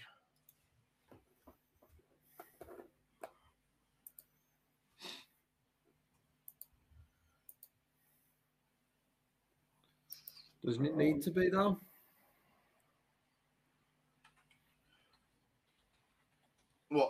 Top heavy or Yeah. There's got to be reward, hasn't there? Yeah, but there hasn't. There hasn't though. We're only one more prize money increase away from the Euro Tour, a, a single Euro Tour event being worth more than WDF World. Yeah, I don't know if that's the right comparison to make for obvious reasons. Um, where are we this week? We're in Germany, aren't we? We're in Kiel. There we are. So, Euro Tour money now is 30 for the winner, 12 for the runner up, uh, 8 5 semi finalists, 6 for quarter finalists, 4,000 for third round, two fifth, or, um, 2,500 for second round losers, and 1 250 for first round losers. And for me, that first round losers had to be at least 1,500 because of the cost of travel. At the moment, it is extortionate travel costs. Which is why I, I think the money had to be more at the lower end. We say that about every increase at the minute, though, don't we? And it's just not happening. The positive news is that for the first time ever, players that reach the second round of the UK Open will get prize money, Yeah, prize money from the 128. which is very good, much needed. You could play two rounds of the Riley's Open qualifier and get nothing, and I'm like, nah. Yeah, if, um, 128 winners get a thousand now.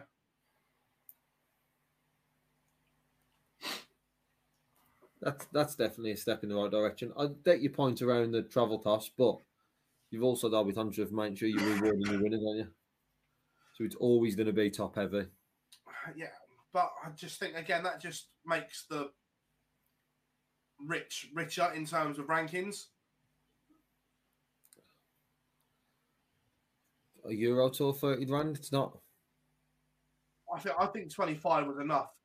Same as when they increased the Pro Tour from 12 to 10. That didn't need to happen. 10 was enough, and that two should have been spread better lower down.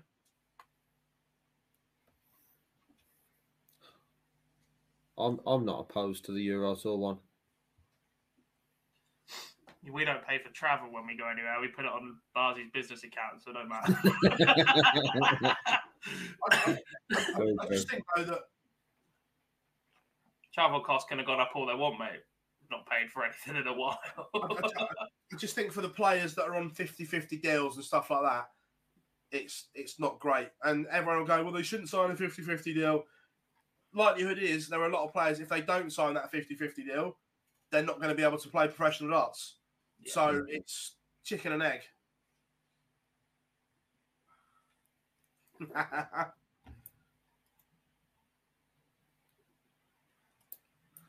yes. Uh, to be fair, the, the, the, the, the highlight of the um, travel was last year when I get a message saying your flight home from Amsterdam has been cancelled, and we were a mad scramble to get Gob a flight home. And I think I got the last seat home because there were many that couldn't travel home till the Monday, uh, the Tuesday, whatever it was, wasn't there? There was a later one back into Birmingham, which was the flight that took me into East Mids. It went back to Amsterdam and then back again to take them into to Birmingham, but it made my travel plans easier. And it says, how many ETs should players um, at least qualify for in their first year? Not just says in a year. I don't know. Well, one, no one set number. The more you qualify for, the better off you're going to be because that first round prize money is better than anything else you get. The increases for every win on the Euro Tour is so much better.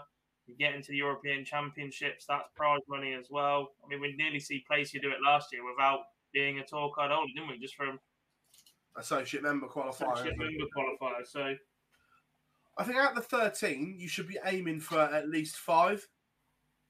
yeah, I, I think with most players, the expectation would probably be higher than that. It'd just be the, the halfway, six or seven.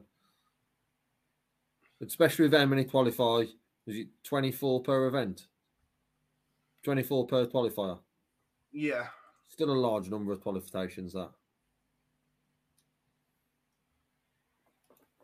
It- yeah, it, it- like, I'm, I'm not a fan of the way the Euro Tour qualifier works, But look, there's no other way of doing it. They have to get the numbers up. I just, Yeah. it's,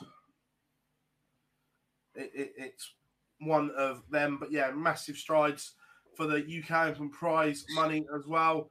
Um, speaking of prize money, what needs to go up next in terms of prize money to get him to get to try and level it out a little bit? Because look, we all know look, the World Championship should be the most money. No one's arguing that. But at the moment, the gap is so big, it just skews everything for two My years. wages for this show. How does that affect the world ranking? Just cover it better, why not? Even even more top quality opinions from more. Stupid. it's got. I think it's Pro Tour. It it has to be Pro Tour, and it has to be bottom end. I think the rest of the majors are, are all right. They they do have significant movement on the order of merit. I don't think you'll get everything up to the level of the worlds, and that quest to have that as a million pounds is just. uh, It's admirable. I like it. The fact you can say your, your top tournament comes with prize money of a million pounds, but the fact that it's so significant on the rankings is always going to be an issue. Um, but it, it- it's just about making sure that you provide the best environment for all of these players to be professionals because that's how your tour gets better. It has to be. Snooker's having a, a massive crisis at the minute, not only with the match fixing claims, but the fact that we are a couple of months away from the World Championship now in May, which is the end of the season for them. Yeah. And there's still something like 40% of the tour that haven't earned 20 grand this year.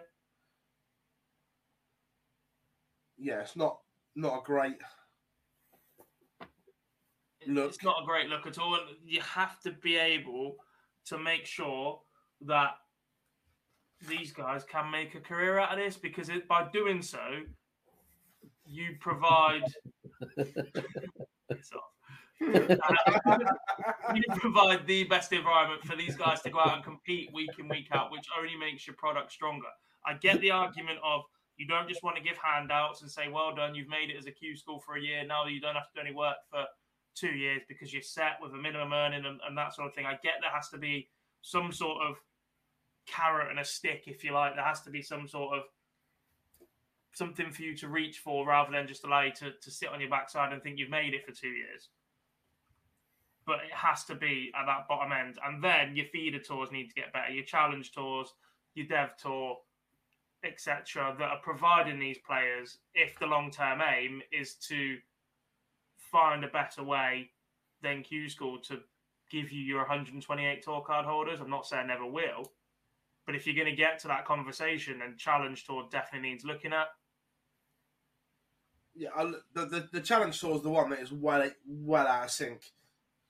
It is, but Yeah. the, but whilst the bottom end of the pro tour is the way it is, you physically cannot have players comfortably earning more money on your secondary tour than you would on your primary tour, and that would be a very real possibility. In fact, it wouldn't surprise me if Scott Williams managed that last year. I think he did. Yeah, Well, definitely, yeah. which should never happen. Don't get me wrong, Scott Williams was fantastic last year on the Challenge Mhm. Tour, and obviously there are some Premier League earnings and everything else, uh, Pro Tour earnings in there as well. But if you look at just his Challenge Tour earnings last year, I'm convinced that was more than some players' Pro Tour earnings. It was about 12 grand, and off memory, there are players that definitely struggled to make that last year on the Pro Tour. Yeah, I know. I'm, I'm Well, I would assume that Scott Williams made more money than Glen Durrant did on Pro Tour. Yeah. For example. But again, that comes back to also what we were saying about there being more opportunities for people to make money from the sport away from the PDC if you're not at the elite level.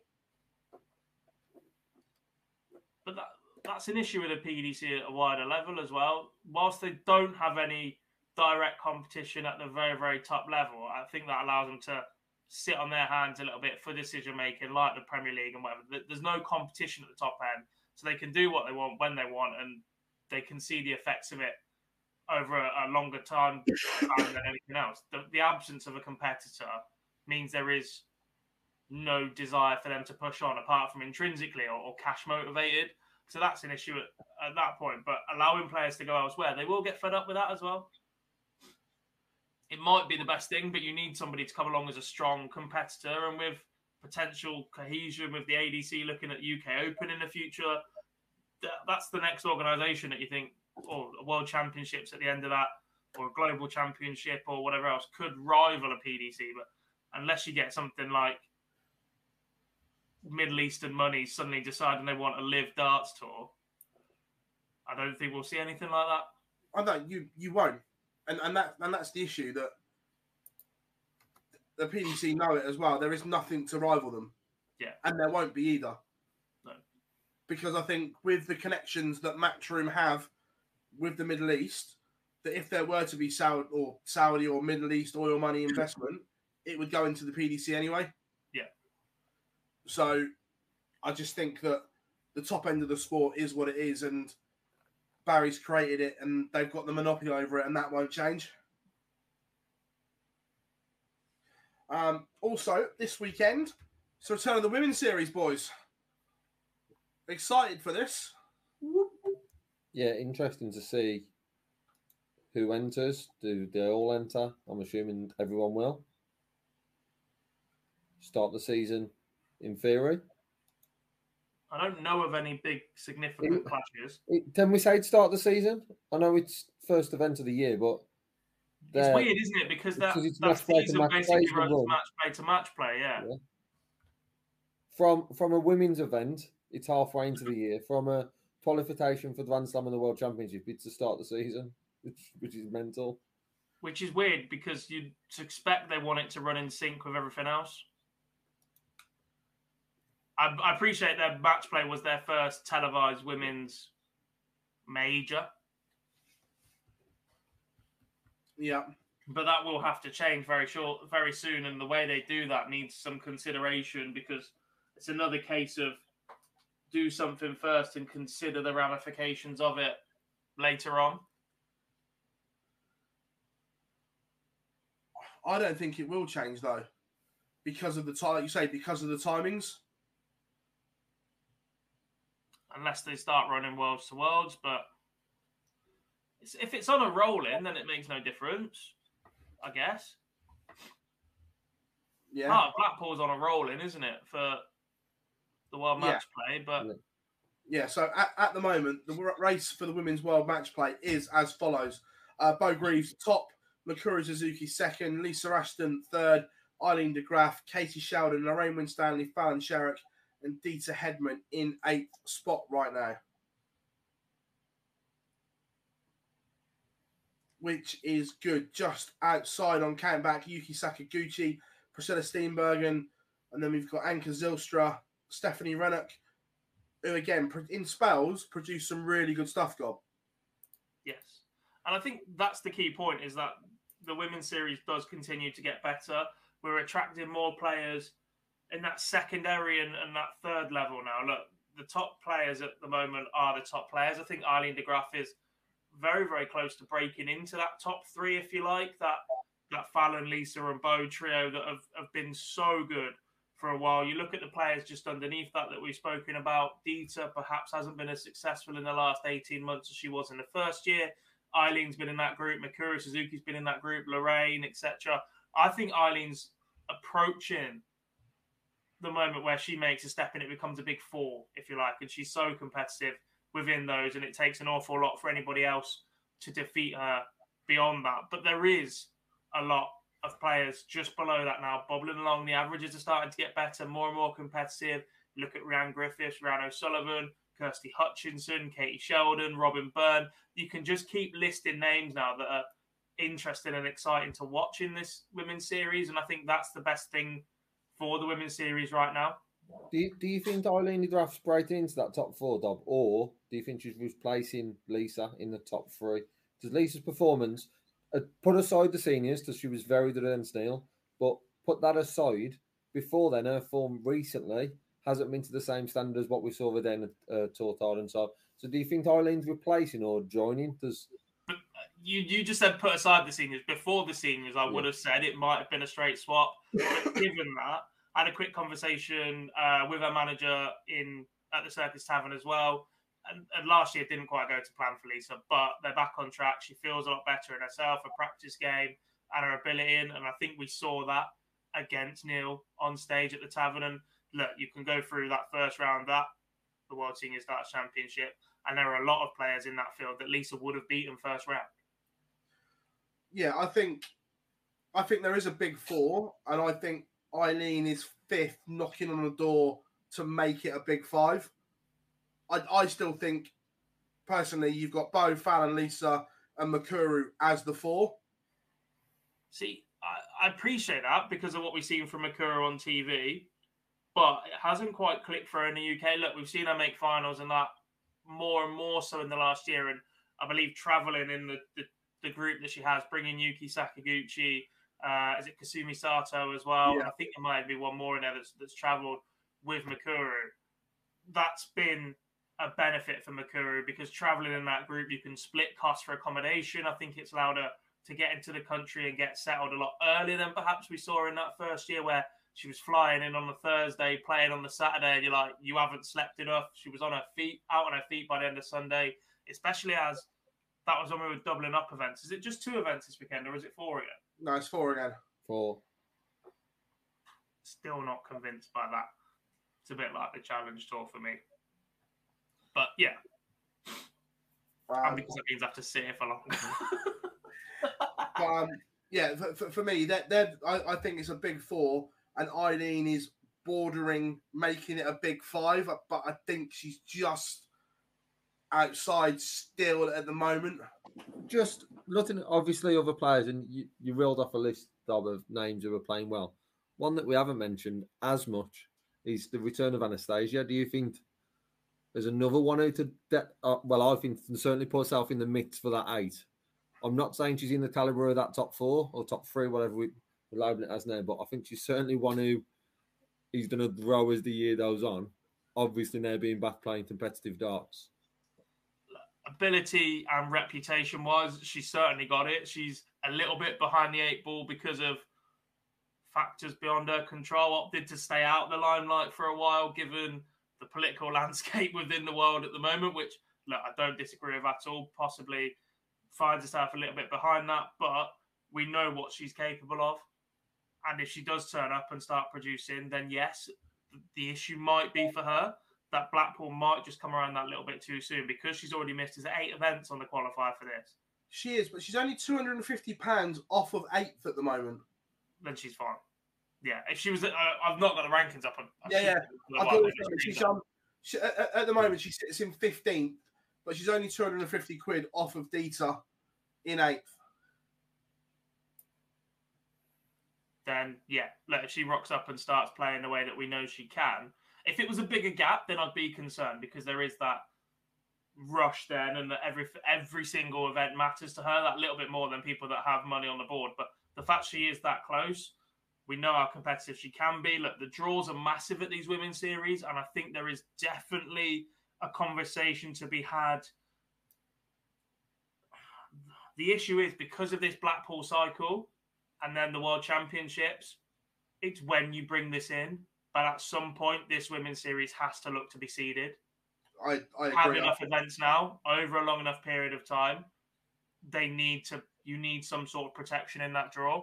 The, I think they've earned it now. That that's the concept of anything. If if you play over a long enough period of time, I believe that every draw should be seeded. There are Some events where the randomness and carnage is brilliant. The UK Open for one Yeah. is is is mightily entertaining, but as a one-off because you're not rewarding people that consistently perform to a high level. I, I think that rant, ranting should run from January. Yes, the match play is the pinnacle of the women's darts. However, if you ask the players, I'm guessing the qualification for the worlds is still the what they're looking for throughout the year. Yes, once you're in the match play to win it, but if you asked Fallon, would it be focusing on qualifying for the World Championships or match play? I think it'd be the World Championships. I think she picked the World Championships all day long. Yeah, and I don't think she's the only one. I've just used Fallon as a, a random name. I think that would fall in the majority of the women players, not all, but the majority. Out of the eight that are there at the moment, it's a very strong eight. But does Anastasia make it stronger if she gets in there? and how she's playing. I don't. I think form is a massive thing. That experience and, and TV experience, yes, is probably better than some of the players in that group. I'm just pulling it up now. I don't know why I don't have the order of merit up. Not that one. Top top eight are for people who haven't done it up like Dob is Bo Greaves in one, Matura two, Lisa three, Aileen four, Katie five, Lorraine six, Fallon seven, and Deta eight. The only way you say yes, definitely, is if experience plays a massive part in Katie Sheldon's game, because everybody else has been there and done that in enough BDO, WDF, Women's World Championships, and, and whatever else. They've been to the World Masters and they've been all over the world chasing ranking points in that system. They've all been there, they've all done that. Katie is probably the anomaly in there, but that youthfulness factor comes into play in that she literally fears no one. Gonna say she's fearless. Yeah. She gives n- not a crap for reputation at all. Exactly. So at that point, it's does her fearlessness outweigh Anastasia's experience? And you look at other players out there, Priscilla Steenbergen's playing some great darts, Rhian O'Sullivan, Robyn Byrne. We're almost at a point where eight is too few already. I, I, I was about to say this. Are we actually bordering a point now where we, the women's match play could be 16? Yeah. I think we'll see that next year. I think we'll see the eight again. We'll see if there's a growth in eyes on the product on TV in that session and ticket sales. Because let's be honest, they weren't great last year. Yeah. And if there is that this year, I think there will be certainly a conversation to be had for either expanding the match play field or finding another event for the women's players. There- There's an opportunity there to expand it. Does this afternoon session available in theory on the Saturday, not just the Sunday of that weekend? So it could be extended across two days. I just looked at the field now, and I looked at that eight currently. Not seven of those I expect to be there. There's only one I, I imagine to drop out of that, and the only reason I say that one is because that player's focus is normally somewhere else, and if it clashes with a WDF event, she tends to pick WDF in data, where the, the rest of them, that is a very, very strong seven that I don't expect any of them to drop in their form. It'll take something very good from UT or a Robyn or Rianne or Anastasia to, to go on and win or get to a couple of finals. But that then does open up the, the conversation of do you extend the tournament to would you automatically go to 16 or would you go to 12 and have a first round with the top four already through to the Sunday? I don't like the concept of having four through to the next round in a system where nothing has been seeded or ranked previously. Just I'm just thinking of steps instead of it going just as a we double up from eight to sixteen and it's it's a possibility, isn't it? They've done the seedings right in the in the the, the floor events first. That would then allow that to move to a twelve, wouldn't it? But I still think we're a couple of years away from it being extended. We've only had one year, and now we're talking very highly about it and talking very highly about the Dane, but I still think we're probably a couple of years away before the field's extended. Yeah. Uh, right. Get your questions in then, everyone. We'll open up question time. As Anthony said, thoughts on Robin Bernaz. I think she's, I, I like the look of her as, as a player. I just think she needs to play a little bit more. I don't think we see enough of her in potential other events. Is that for our lack of looking though? Is, I don't think we can. We can say it, but I'm also at the same time a little bit weary of saying. Primarily, the other opportunity to play women's darts is in the WDF, and I don't begrudge anybody not travelling.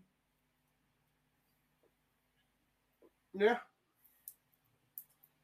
But I think she's a, a fantastic talent who's got a lot of time ahead in the game as well. We're seeing it a little bit more and more now, and, and the youngsters are probably the ones to to take a, a look at and watch. Is that they're a little bit more like we see a traditional male player now. The action just seems that little bit more fluid. The, the mechanics of the throw seem that little bit more what you expect from a throw.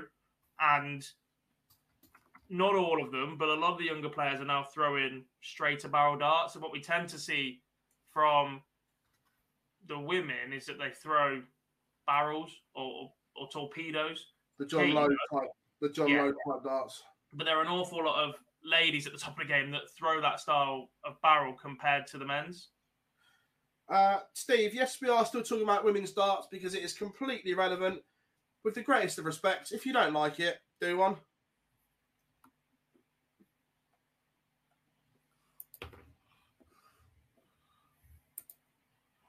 Um,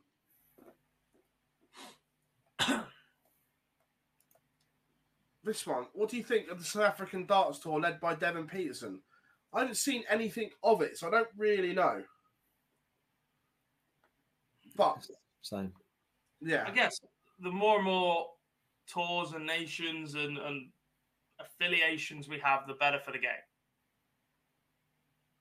Yeah, no, I, I, I I agree. Like we got with the CDC, um, the DPA, the Asian tour. If, if they can get something set up consistently working to feed the system, then yeah, completely all for it. I'm with Shawnee Mack on this one. I'd like to see the women's final before. I see. I wouldn't. I want the, the final to be the final, and it should be the showpiece. I get a bit like it when with football when there's a when there's a top final, there shouldn't be any other game on that day other than that top final. Same applies to sort of darts. Yes, it doesn't work for some tournaments because you have your UK Open and then Players Championship where you have semi-finals on the night and you can put something else then in between. But for something as iconic as the World Match Play, I think that should be its own on the evening. Should be just that final. No, I'm I'm I'm fully on board with the women's final being the fact they went so heavy on making the women's world match play identical to the men's to the point where the trophy was exactly the same and Fallon could barely lift it. They made such a point of mirroring everything. I think it should be seven o'clock is the women's, eight thirty, eight o'clock is the, the men's. Yeah, but then we don't get Mark Webster on screen for an hour and a half. And la- last last year we timed them much later because uh, Webby was occupied after the final. Trilogy. he's not doing the final this year. He's doing the night, but he's not doing the final. I haven't seen the, the night. Um, who had disappointed you most from Webster, Wilson, and Waite since winning their tour card back?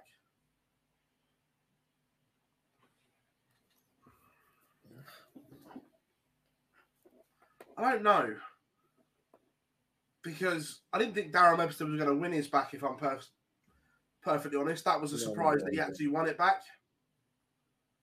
Um, out of them all, I think Scott Waites is the better player. So I think the one whose results I see less often are Darren Webster, which possibly means he's going out earlier. And, and that's where my answer would be. I know he struggled with injury a bit. He, he did a piece uh, just before Christmas where he said he was looking forward to, to being back and, and giving it a proper go, etc. I think the player with the best ceiling is Scott Waites. Whether or not we see that frequently enough and whether that move to the PDC was too late for Scott Waites is an eternal conversation that will always go on. Um, James Wilson can be ridiculously good, but he is a very, very streaky player. He puts together runs and then will disappear for a long, long time. And I'm not convinced by the action. The pause right in front of his face. The release just seems a little bit off sometimes.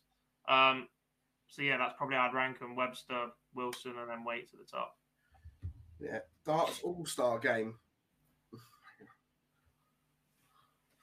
I think we see enough exhibitions now, or there are opportunities for you to go and see exhibitions. Not quite as many different formats and, and prattling around, etc. But there's only so much of that that is televisable. Um, to be fair, alcohol sponsorship doesn't really affect darts. So Bring back the Singha Beer Grand Slam. yeah, um, Sing the beer and then Matthias Premier League. I've been more worried about Cazoo making it through the year. Can we get Prime as a sponsor? We'll go and talk to KSI Oh, could you imagine? all over it. If they can sponsor Arsenal in the UFC, they can sponsor a darts event.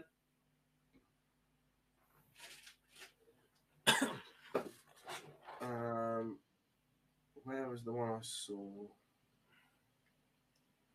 There was talks about prefer a youth final to the women's final. There is no youth world match play. No. Baffled me a little bit. Yeah. Will Barney qualify for the match play? I think he will. Especially the fact he's qualified. Is it three of the first four Euro tours? Yeah. He's only a grand off at the moment. I think he will. I think you need to put a Barney alarm in the back of this system, you moron. yeah, I, I think he's there. Look, uh, perhaps didn't make the splash that we expected when he went and got his tour car back, or maybe he did. Maybe that that first Pro Tour win threw everybody off massively in regards of what we expected from Raymond van Barneveld. He got his card back, and we're like, okay, will he do anything with it? Mm, not really. Wins a Pro Tour, flatters to deceive a bit for the rest of the season. He's definitely looking for it. Look at him working away. um, Trying to find. Shocking. Um, then didn't really deliver or, or qualify for anywhere near enough TV events. Um, but this season and the back end of last season, to an extent, he looks so much sharper and better, and he just looks in better health. And I think that's helping him massively. Yeah, I, I agree. I, I, I think he does it. Do you, do you Uh, think Ryan? Do you think Ryan sold us? Yeah, yeah. Is, is Ryan still there? yeah.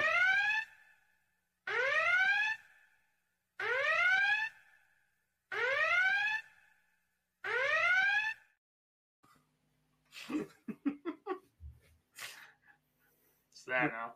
Keep that. Don't you dare delete it. Um, yeah. Uh, this one. Uh, no, look, Bobby's not in a position to to, to play any anymore. He, he still as a as a laugh doing in exhibitions and stuff like that, but He still think- can throw, but just not to the extent where you He's put him to- on stage for best of five legs or, or best of three legs or anything like. He can get up and do some magic number or or what have you, but Yeah. Yeah, I am with you there.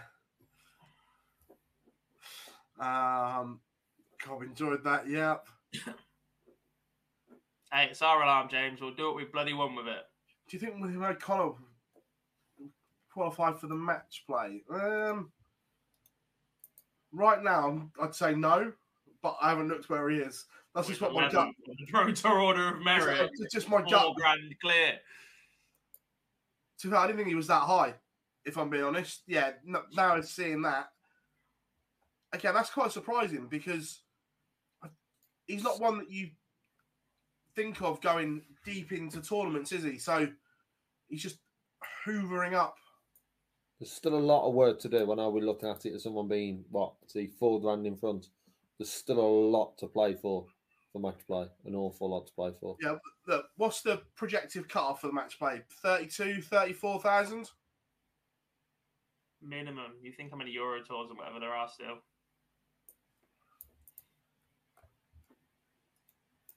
Um, I, we no idea. UK Open, UK Open, and he'll win it. Hopefully. There. Rocket. doesn't play any Pro Tour event. Doesn't play anything. Turns up UK Open and wins it. Doesn't play anything apart from a World Series event. What happens if he's not at the UK Open?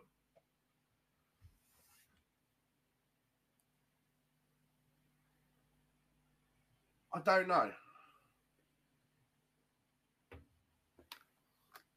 Having a buy in the first round would suck.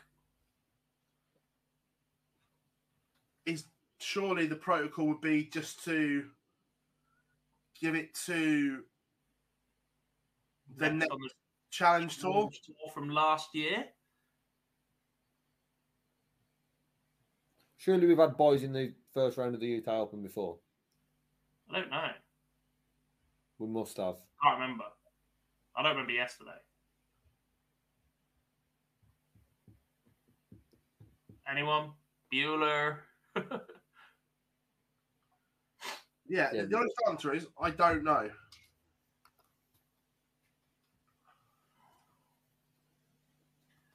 Gary Oh. Anderson qualifying opinion. Or do you just do it that if there is if he's not going to play, that someone gets a buy earlier on?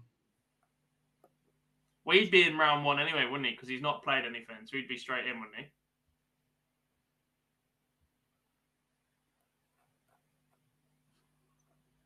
Yeah. Yeah, going back, going back to 2021, there was a fair few boys in round Perez, one. the, the bottom four on the UK Open race are Goffin, Perez, Cadby, and Labra.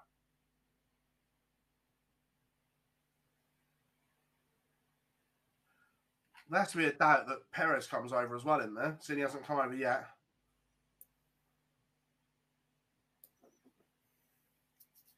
You'd think so. Yeah. Yeah, 97 to 128 enter in the first round. So I don't think that's changing for Cadby. Unless he's on the way to the UK. But at that point, surely run the risk of trying and get in a weekend just before.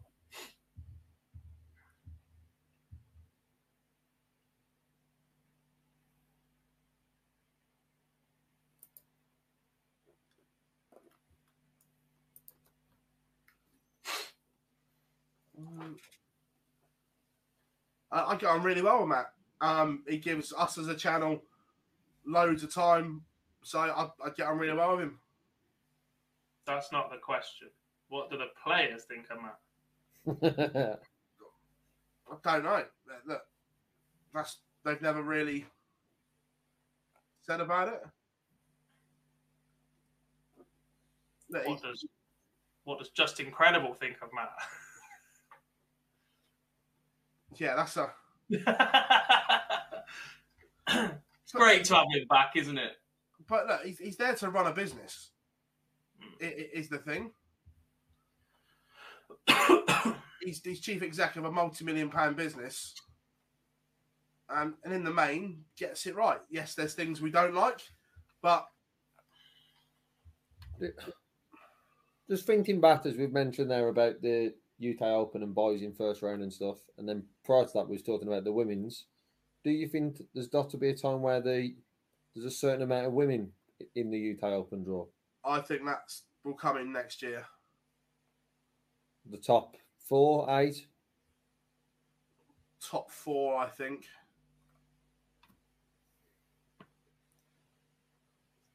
Off what criteria though?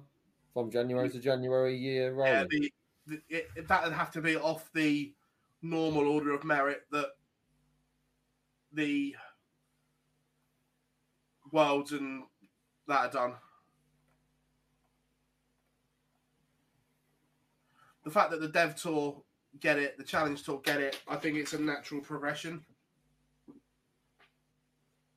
They both get eight, don't they? That's why would it be eight for the women? And the only problem with that is it probably has an impact on the Riley's qualifiers or whatever qualifying route they're down.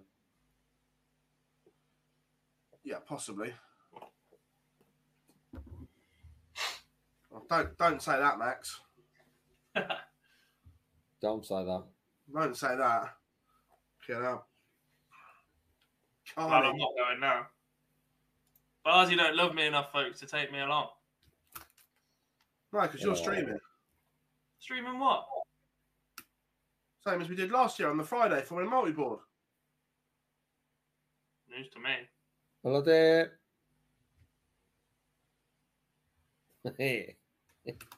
News to me.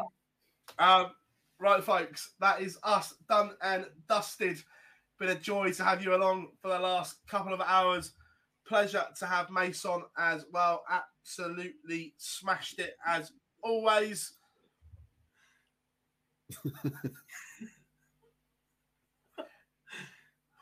um, remember, the Super Series returns tomorrow morning for day two of Group A. No, no, no, no, no. Right, Phil. what you need to do is advertise our stuff first. Thursday night, the Fallout Bar will be back because I'm back. Fallout Bar for the Premier League Thursday night, Saturday and Sunday, women's series streaming both days. Now you can talk about the Super Series. I was doing it in chronological order. Nah, shut up. Us. Online done. me. More me. That's what they're here for. Oh, More that's me. all about you. More me. And then we All can about- talk about the all likes of about- Jelle Klaasen. Look, luckily, there's more of Dob on the opening day of the UK Open. You can have him all day, double session. To be fair, there's a, there's a nasty rumour that it's going to be Jar and Dob together.